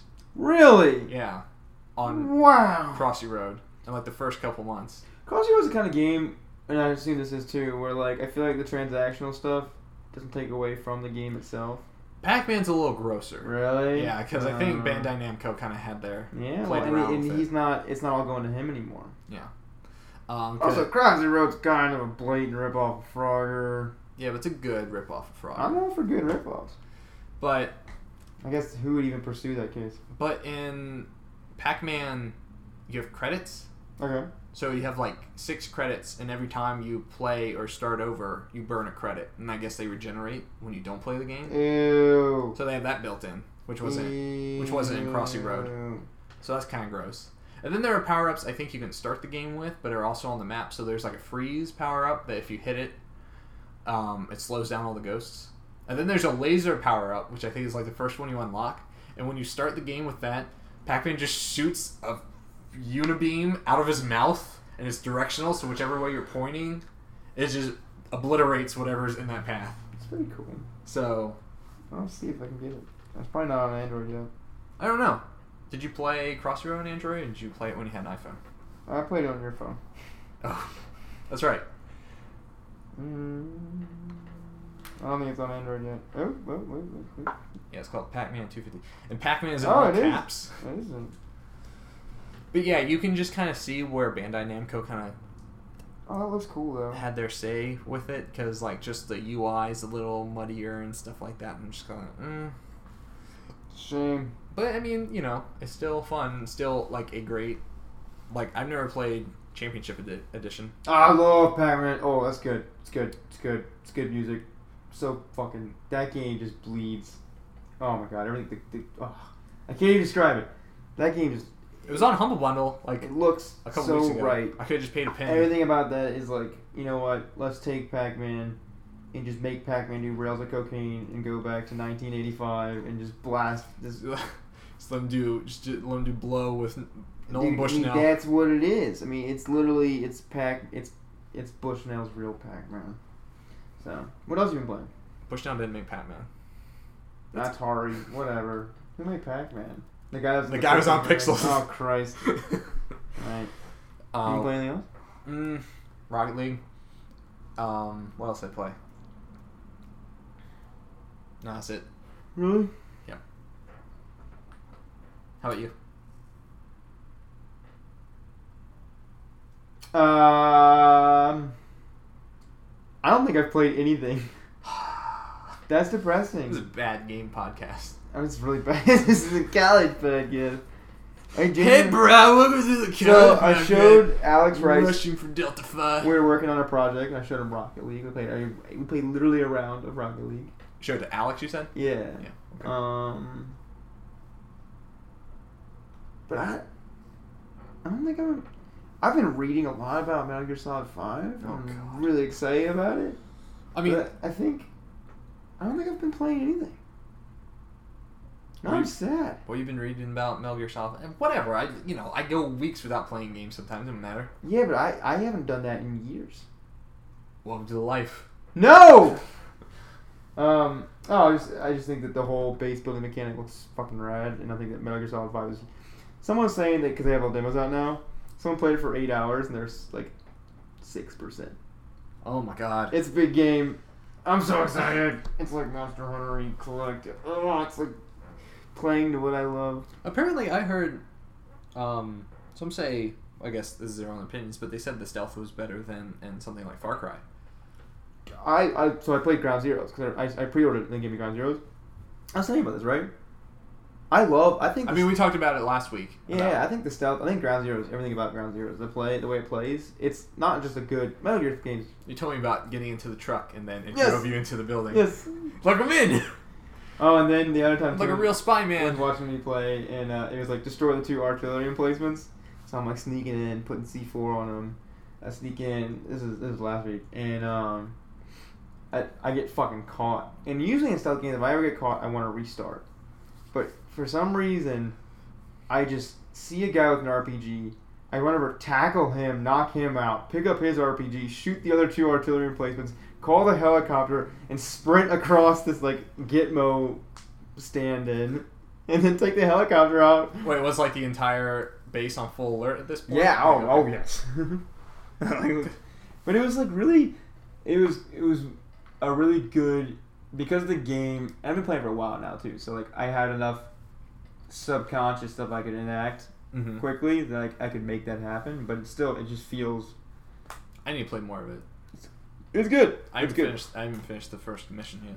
So, I mean that's that's the game, and then they give you like these side ops. Right, which is what you're talking about. Yeah, I and those are actually more more fun, I think, than the actual. Yeah. Um, I think I'd I'd have more fun with those. Have you looked at like gameplay videos of Metal Gear Solid Five? Because some of the stuff you do that in that is nuts, and I've never paid attention to that. like the, the the throwing people up into the portals. Well, no, not just a Fulton thing, but also like your teammates. Like you have Quiet, and then like there's, Mhm. I think there's another dude, and then there's fucking Dog, Yeah. and the Diamond Dog. Well, you get it as a puppy. Oh yeah, that's right. That's right. That's Yeah. right. So have you seen the thing where you can throw a grenade up in the air and tell Whisper to shoot it, and it so you throw the grenade up. So it's a GIF, and it's it's uh, Big Boss throwing the grenade up. She's up here. He says shoot it, and it shoots it towards the helicopter. Oh no. It's pretty fucking metal. That's Pretty stupid. cool. That's No, not, that's no, not what would, no, That's not what no. would happen. Yes, it would. No, it wouldn't. Yes, it would. If someone shot a grenade with a high caliber sniper rifle shot, it would It's not like a rubber bounce. bullet. Rubber bullet. A rubber bullet. Uh-huh. Bouncy ball bullet. Don't hate. And then, but have you seen like the fucking like little Metal Gear, like the little robot he can stroll around in? He's like a little. Is that a Segway? No, it's not a Segway. Well, it's kind of like a Segway because it's like on two wheels. It's like the big. What's the thing that Otacon controlled? in- Yeah, Android. Yeah, it's like a big one of those, but Really? Snake, Snake sits in it. I haven't seen that. It's like a little. It, I've kind of kept myself in the dark on it because I want to kind of have it shock me because I've been following Metal Gear for so long now. I, I will agree that that game that game has style, and I think it's a little less it's a little less silly than the other ones. This new one coming out does well, and Peace Walker had a, a really cool. I think with Metal Gear, there's nothing like it in the world. Like it's such a blatant just love letter to American '80s war films, and then uh it became so much bigger than that. Um, Like you talking about things like Hunt for Red October, things like that. mm, like Escape from New York. Oh, okay. um, and because he's such a blatant Kurt Russell stand-in. Um, I think for this game, I think that's cool if they went up to original Metal Gear. that's what. So technically, he needs to go up to Metal Gear Two, because pretty sure Metal Gear One has already happened in this universe. No, uh, uh Oh, really? Yeah, because Metal Gear One I think was like in the '90s, and this is like '86. So this is probably leading up to Big Boss becoming very evil. Uh, but I want to see that arc. I think that sounds like a really cool arc, and how they handle it in a like in an open sandbox game, and how that would affect the gameplay. I don't know if it would. Maybe that's just going to be the arc at the very end. I think I know what's gonna happen. I think the whole David Hayter thing is bullshit, and that Solid Snake, because he's technically alive, is gonna show up. But isn't he like a teenager? At this they point, could they could cheese it and make him twenty five. Also, he has uh, accelerated aging, that's true. so when he was ten, he was just He's 25. weird shaped ten year old. And weren't we all? I was. All right, Dylan, you got anything else? Um, mm, Ludum Dare. That's tonight. That's tonight. We're going to Ludum Dare. We're gonna record a brainstorming session, That's true. and we're gonna work with two compatriots, That's right. Kirby Martin and Sam Harrington. Sean. Shit, I'm sorry, Sean. I was focusing on. Yeah, it's his brother. Oh, Sammy Harrington, whose uncle happened to be Frank Ican. It all comes together. Cool, big. So that's tonight. Doing it. Ward site will be up soon. This is where you'll be listening to the podcast. Wardgames.com. Ward-games.com. Ward hyphen games. Ward. Ward. Ward. Bye, Dylan.